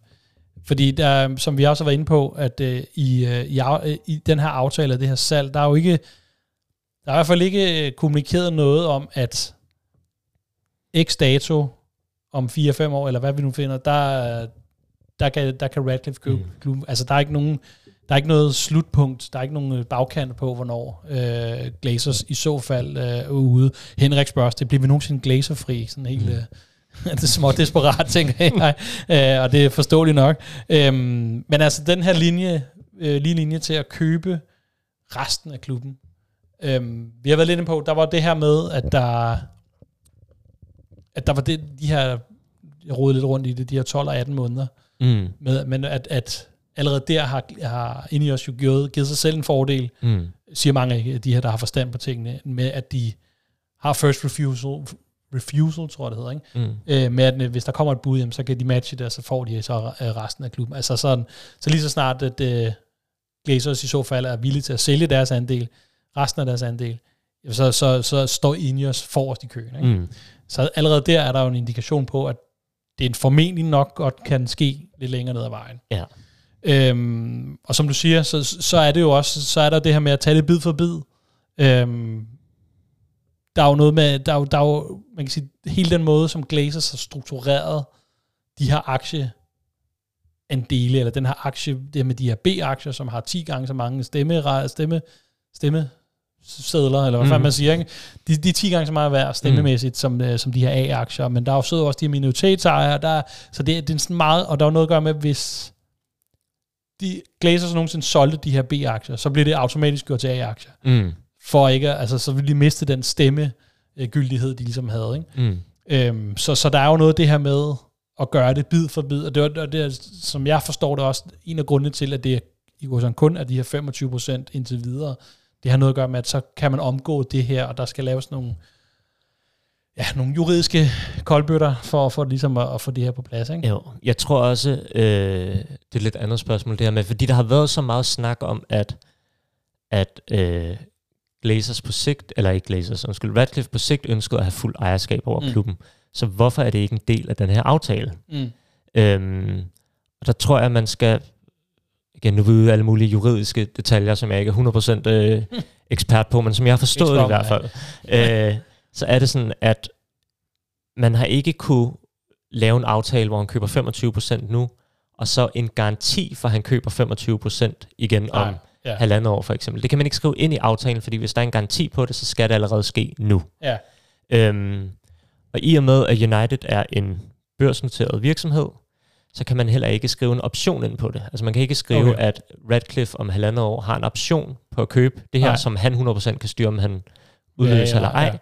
Fordi i og med, at øh, alle og enhver kan gå ind og investere i klubben, så kan ja, ja. gå ind og, og påvirke Så er der sådan noget, ja, det er sådan noget aftalespilagtigt. Ja. Ikke? ja. Øhm, så jeg tror, at bare, for det har også været et spørgsmål fra mange folk, hvorfor står det ikke i den her aftale, mm. hvis de ønsker det? Øhm, og som du siger, hvis man sådan skal sige noget, der er 100% faktuelt korrekt, så sort på hvidt, det står ikke i den her aftale. Nej.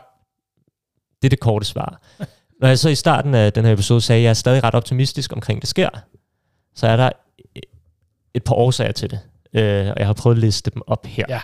Øhm, fordi det ene er, vi ved, at Radcliffe som minimum har været interesseret i at købe Glazers 69 procent. Altså ja. Altså købe alle deres aktier. Ja. Det ved vi var hans mål fra starten yes. af. Yes. Øh, vi ved også, at med den måde, han normalt driver sin virksomhed på, så ønsker han at eje 100% selv. Vi ved også, at Glazers, i hvert fald tilbage i maj, var villige til at sælge majoriteten af deres aktier. Ja. Så vi ved, at det er ikke Glazers, der ikke er interesseret i at afgive kontrol med klubben. Det har de faktisk accepteret. Grunden til, at det ikke skete dengang, det var fordi, der sad en række minoritetsejere og sagde... Med os, ja. Ja, og hvis, Glaze, og hvis Radcliffe kun vil købe B-aktier og nøjes med det, jamen så bliver vores aktier værdiløse, fordi ja. så behøver jeg ikke bruge dem til noget, og det er vi ikke interesseret i. Øhm, så jeg skrevet her, The Telegraph har i forbindelse med deres salg skrevet, at der var en forventning om, at det her var første opkøb af en fuld overtagelse. Så der er i hvert fald gået nogle rygter om det, blandt ja. dem, der har kilder i Ineos. Øhm, så skrev Financial Times kort inden, at, at salget blev offentliggjort, at grunden til, at det har trukket så meget ud i de her uger, og vi har hørt next week, next week, next week, det har været fordi, at der har været snak omkring, hvordan man i aftalen kunne skrive ind aftaler omkring fremtidige salg, men okay. at minoritetsejerne ikke var tilfreds med det, netop fordi de var bange for, at deres aktier skulle blive værdiløse, og derfor endte man med helt at udlade det for den her aftale. Og som jeg læser det, så tyder det i hvert fald på, at der har været rigtig konkrete, øh, der har været konkrete forhandlinger omkring, hvordan man har kunne netop få de her ting med i okay. aftalen, men at man simpelthen har været nødt til at udlade det, fordi det ikke kunne lade sig gøre. Så med alt de det med småt, som man ja. siger, ikke? Øh, og det er måske netop også derfor, vi ser alle de her ting med, om 12 måneder har en eksklusivitet. Han har den her ret til at øh, matche alle bud. Mm. Øh, der er ikke nogen, der kan... Øh, han vil blive ved med at have den sportslige kontrol, men mindre nogen andre køber det hele. Altså jeg tror, der er blevet lavet alle de her ting, fordi det har været en måde at give ham så favorable vilkår ja. på som overhovedet muligt, uden at lave de her fremtidige øh, sikringer i forhold til, hvordan ja. han kunne okay. overtage klubben. Øhm, så, øh, og det samme, jeg kan ikke lade være med at tænke, når der står, at han har styring over, hvad der skal ske i forhold til udbytte til aktionæren de næste tre år. Hvorfor er det lige tre år, der er blevet sat ind? Er det ja. bare fordi, man tænker, om tre år, der kører det så godt, og der kan vi sagtens give nogle penge til aktionærerne, eller er det fordi, der i virkeligheden er en forventning om, at når der er gået tre år, jamen, så er det ham, der ejer den ja. her klub fuldt ud? Øh, og regner man med, at når man, fordi det er jo også en anden ting, efter de her 18 måneder, når Glazers kunne tvinge ham til at sælge hans aktier, det vil også kræve, at de har over halvdelen af aktiemajoriteten. Er det måske virkelig også, fordi der er en forventning om, at det har de ikke om halvandet år? Ja, det kan selvfølgelig godt være. Vi ved det ikke, men jeg synes bare, der er rigtig mange ting omkring alt det her, der gør mig rimelig optimistisk omkring, ja. at det er stadig målet, og at egentlig både Radcliffe og Glazers har en interesse i det. Ja. Det er bare rent juridisk ikke kunne lade sig gøre i den her aftale. Nej, nej ja. Så det er jo det, alle de her ting, små juridiske øh, aftaler, og grunden til, at det blev til 241, mm. det, det her mm. børsnotits, eller hvad man kalder det, at det, det er, at, altså, så, så det giver god mening, at der har været alle de her små... Men altså, så, så vi, kan jo ikke, vi kan jo ikke tegne en lille linje nu til det fulde salg. Mm. Men der er en masse indikationer. Og det er jo igen det er gidsninger, tolkninger og synsninger, vi lige, øh, vi lige, lige på nuværende tidspunkt står på. Mm. Men, men, øh, men altså, som du siger, når man sådan prøver at lave sådan en, en rationel samslutning af, hvad, hvordan er det, det her det er bygget op, og hvad mm. er det, de, de, alle de kloge mennesker siger derude, jamen så, så er det ikke helt utænkeligt i hvert fald, at det er, øh, man har lavet, hvordan skal man formulere det her, man, man har gjort så meget man kunne, uden at man har trådt nogen over tæerne, mm. rent, rent juridisk, eller ja. et eller andet, altså for at man ligesom kan komme ud med det her. Og det er også det, jeg tænker også det her med, det, altså det her, man har lavet det her tilbud til minoritetsejerne, om at han kan købe 25% af deres aktier også, eller mm. hvor meget det nu er. Jeg synes bare, det var svar 25. Altså, men, altså, men at de, de netop også får muligheden for at sælge og få værdi for deres aktier, ja. hvis de ønsker det. Ikke? Så, så der er jo masser af ting, der, der peger i den retning eventuelt. Ja. Så, men altså, det er jo ikke skrevet ned nogen steder. Ja, så, så det er jo vores tolkning af det, og vores fornemmelse. Jeg synes bare, at, at med mit kendskab til det her, og, og, det jeg har læst, der, der synes jeg, det peger i den retning. Ja. Ja. Oh, det har været en lang snak, Svante. Må jeg svare på et sidste spørgsmål? Så lad gå. Jeg tænker, nu skal vi over to timer, nu er vi så tæt på, ikke? øh, jeg skal lige finde det her engang. Det var bare det var en ting, jeg faktisk synes var ret interessant ja, også. Det er jo godt, altså det, det, hvis der er nogen, der tænker, hvor blev mit af? Jamen det, det er sikkert forsvundet et eller andet sted mellem alle de her, fordi det er, ja, der, har været, der har været simpelthen så mange, så... Øh, men øh, har du fundet det? Jeg har fundet det. Det er Mark König, der spørger, hvorfor bliver Sir Jim succesfuld i Manchester United? Oh, ja. Og jeg synes bare, der var noget... Øh, jeg er enormt optimistisk omkring fremtiden under Radcliffe. Øhm, og det er jo ikke fordi, det er jo ikke nogen hemmelighed, at deres øh, hvad kan man sige, sportslige projekter hidtil ikke har haft den største succes, selvom at det begynder at tegne lidt bedre i, i Nice efterhånden. Ja. Øhm, men jeg tror bare, der er noget, man skal forstå. Og det er fordi, jeg, jeg faldt over en graf på Twitter forleden, okay. hvor man, og nu begynder jeg at beskrive grafer, det er det værste, man overhovedet kan gøre i en podcast. Øh, på x-aksen havde man placeret alle Premier League-klubberne ud fra, hvor godt de havde præsteret. Ja. Og på y-aksen havde man placeret dem efter deres lønbudgetter. Eller hvor mange, øh, ja. Ja, hvor mange penge de bruger på lønninger. Og der kunne man se, det tegnede det billede, som i virkeligheden er klar over, at der er en ret klar sammenhæng mellem præstationer og, og løn, økonomi. Ja. Øh, at, at, øh, økonomi. De rige er de bedste. Ja, økonomi er den absolut største faktor i forhold ja. til succes overhovedet. Og der lå alle klubberne på sådan en fin øh, lige linje på nær to. Og den ene var Brentford, det er og den anden var United. Men med omvendt foretegn gætter på. Men med omvendt foretegn. Ja. Og det viser nemlig, det der er ret interessant i det her, det er, at, at hvis man agerer smart, som Brentford gør, så kan man godt præstere over sin økonomiske formåen. Ja, okay, det er ja. dit udtryk for. Og omvendt så er United udtryk for, at trods at de er en af de klubber i, i ligaen med de absolut højeste lønninger, så præsterer de langt fra. Ja, hvad de burde. Hvad de burde. Til, ja. øhm, og min pointe i det i forhold til, hvorfor jeg tror, Radcliffe bliver succesfuld, det er, at jamen United har ikke klaret det så dårligt, fordi vi ikke har ageret smart som mm. Brentford. Vi har ikke klaret det godt, fordi at Glazers har været fuldstændig horrible ejere. Mm. Og selv med en ejer, der ikke er smart som Brentford, men bare gør det tilstrækkeligt, så bør vi være en af de bedste klubber i Premier League. Okay, ja. Fordi i det øjeblik, vi har en ejer, der bare gør det okay, så vi begynder at præstere efter vores økonomiske formåen, ja. så ligger United rigtig, rigtig godt til. Og jeg er ikke et sekund i tvivl om, at Ineos nok skal komme ind og som minimum gøre det middelmådet, eller tilstrækkeligt. Ja.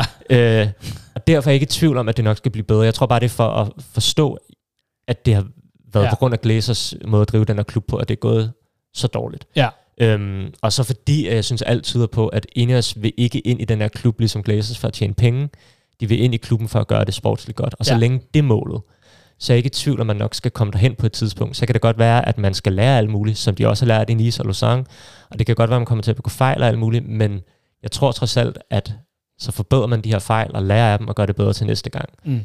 Øhm, og det er grundene til, at jeg er ret optimistisk omkring fremtiden. Ja, også alene, man kan også godt sige, at alene, altså, du lidt det samme, men øh, alene potentialet, man ser i klubben, en klub som United ligger i, altså den, den, den størrelse, der har, den omsætning, der har, altså rent, du kan bare sige rent økonomisk, sådan, og så, men i og for sig også de spillere, vi har, så kan man gå ind og diskutere, hvor meget, hvor, hvor dygtige er de i reelt set, og hvor meget hænger det, hvor godt hænger de sammen, og alle de der ting, og så men der er jo nogle spillere også her, som, man, som, som jo kan noget, det, mm. det, det, det, er jo ikke, fordi det er dårlige spillere, det er måske ikke, de burde jo ikke ligge på en 10. plads, altså selvom, øh, kan man sige, selvom vi sikkert kan finde mange huller i osten, men det potentiale, der ligger i. Altså hvis der bare kommer en nogenlunde styring, man snakker om det her, ejer skal bare være øh, kustoder, altså de skal reelt set ikke ind og bestemme for meget, de skal bare sørge for, for eksempel at penge, der er tjent, de går i klubben, og ikke ud af, ud af vinduet eller ud til mm. Florida, ikke? Jo. Øhm, altså, sådan, altså, det er sådan nogle af de der ting, altså, og det er jo lidt det, du siger, sådan, hvis de bare klarer det tilstrækkeligt, hvis de går i nul, eller hvad man mm. kan på en eller anden underlig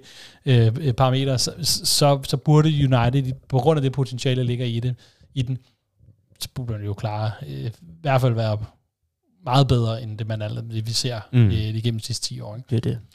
Så nu tror jeg, at vi, øh, vi, er, vi er nået til hver vejs inde i mit, øh, mit lange dokument her. Øhm, Svane, det var, en, det var en ordentlig omgang.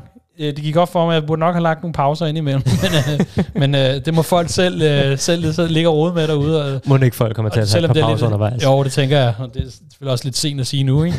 Nå, øh, hvad hedder det? Øhm, ja, tusind tak for en grundig gennemgang, og øh, jeg håber, folk kunne følge nogenlunde med, og føle sig lidt mere kloge på, hvad der, der foregår. Som sagt, det er fire dage siden, det blev nævnt. Det er, hvad vi kunne samle op på fire dage. Øh, der kommer til at være masser af ting, og det er også et emne, vi kommer til at vende tilbage til flere gange. Øh, helt sikkert. Øh, lige kort, øh, i morgen, der vi nu, vi, jeg startede med at sige, vi, at uh, Djævnes Advokater er på, på juleferie. Der kommer Gravledrengene. 31. december udkommer de. de med en nytårs special, hvor de ser på alt, alt godt, hvad der er sket, øh, hvor de kigger tilbage. Øh, og med deres øh, syn på tingene, jamen, så tror jeg nok, at det skal blive en, en, en, en fornuftig omgang, de, de, de kommer med. Men det, så, så lidt sker der da, mm. og så vender vi jo selvfølgelig tilbage her i det nye år, øh, sådan i, i vanlig kadence, ikke? Når, vi, øh, når vi kommer dertil. Så tusind tak, Svante, for nu. Selv tak. Tak for de kloge ord. Øh, jeg håber, I derude har kunne følge med, og eventuelt bide den her over i nogle stykker.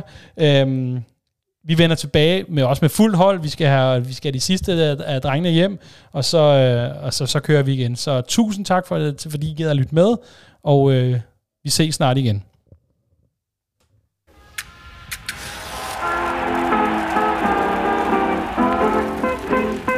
I'm sold my soul only to the devil, and he won't let me alone. I'm done sold my soul only to the devil. My heart has turned to stone.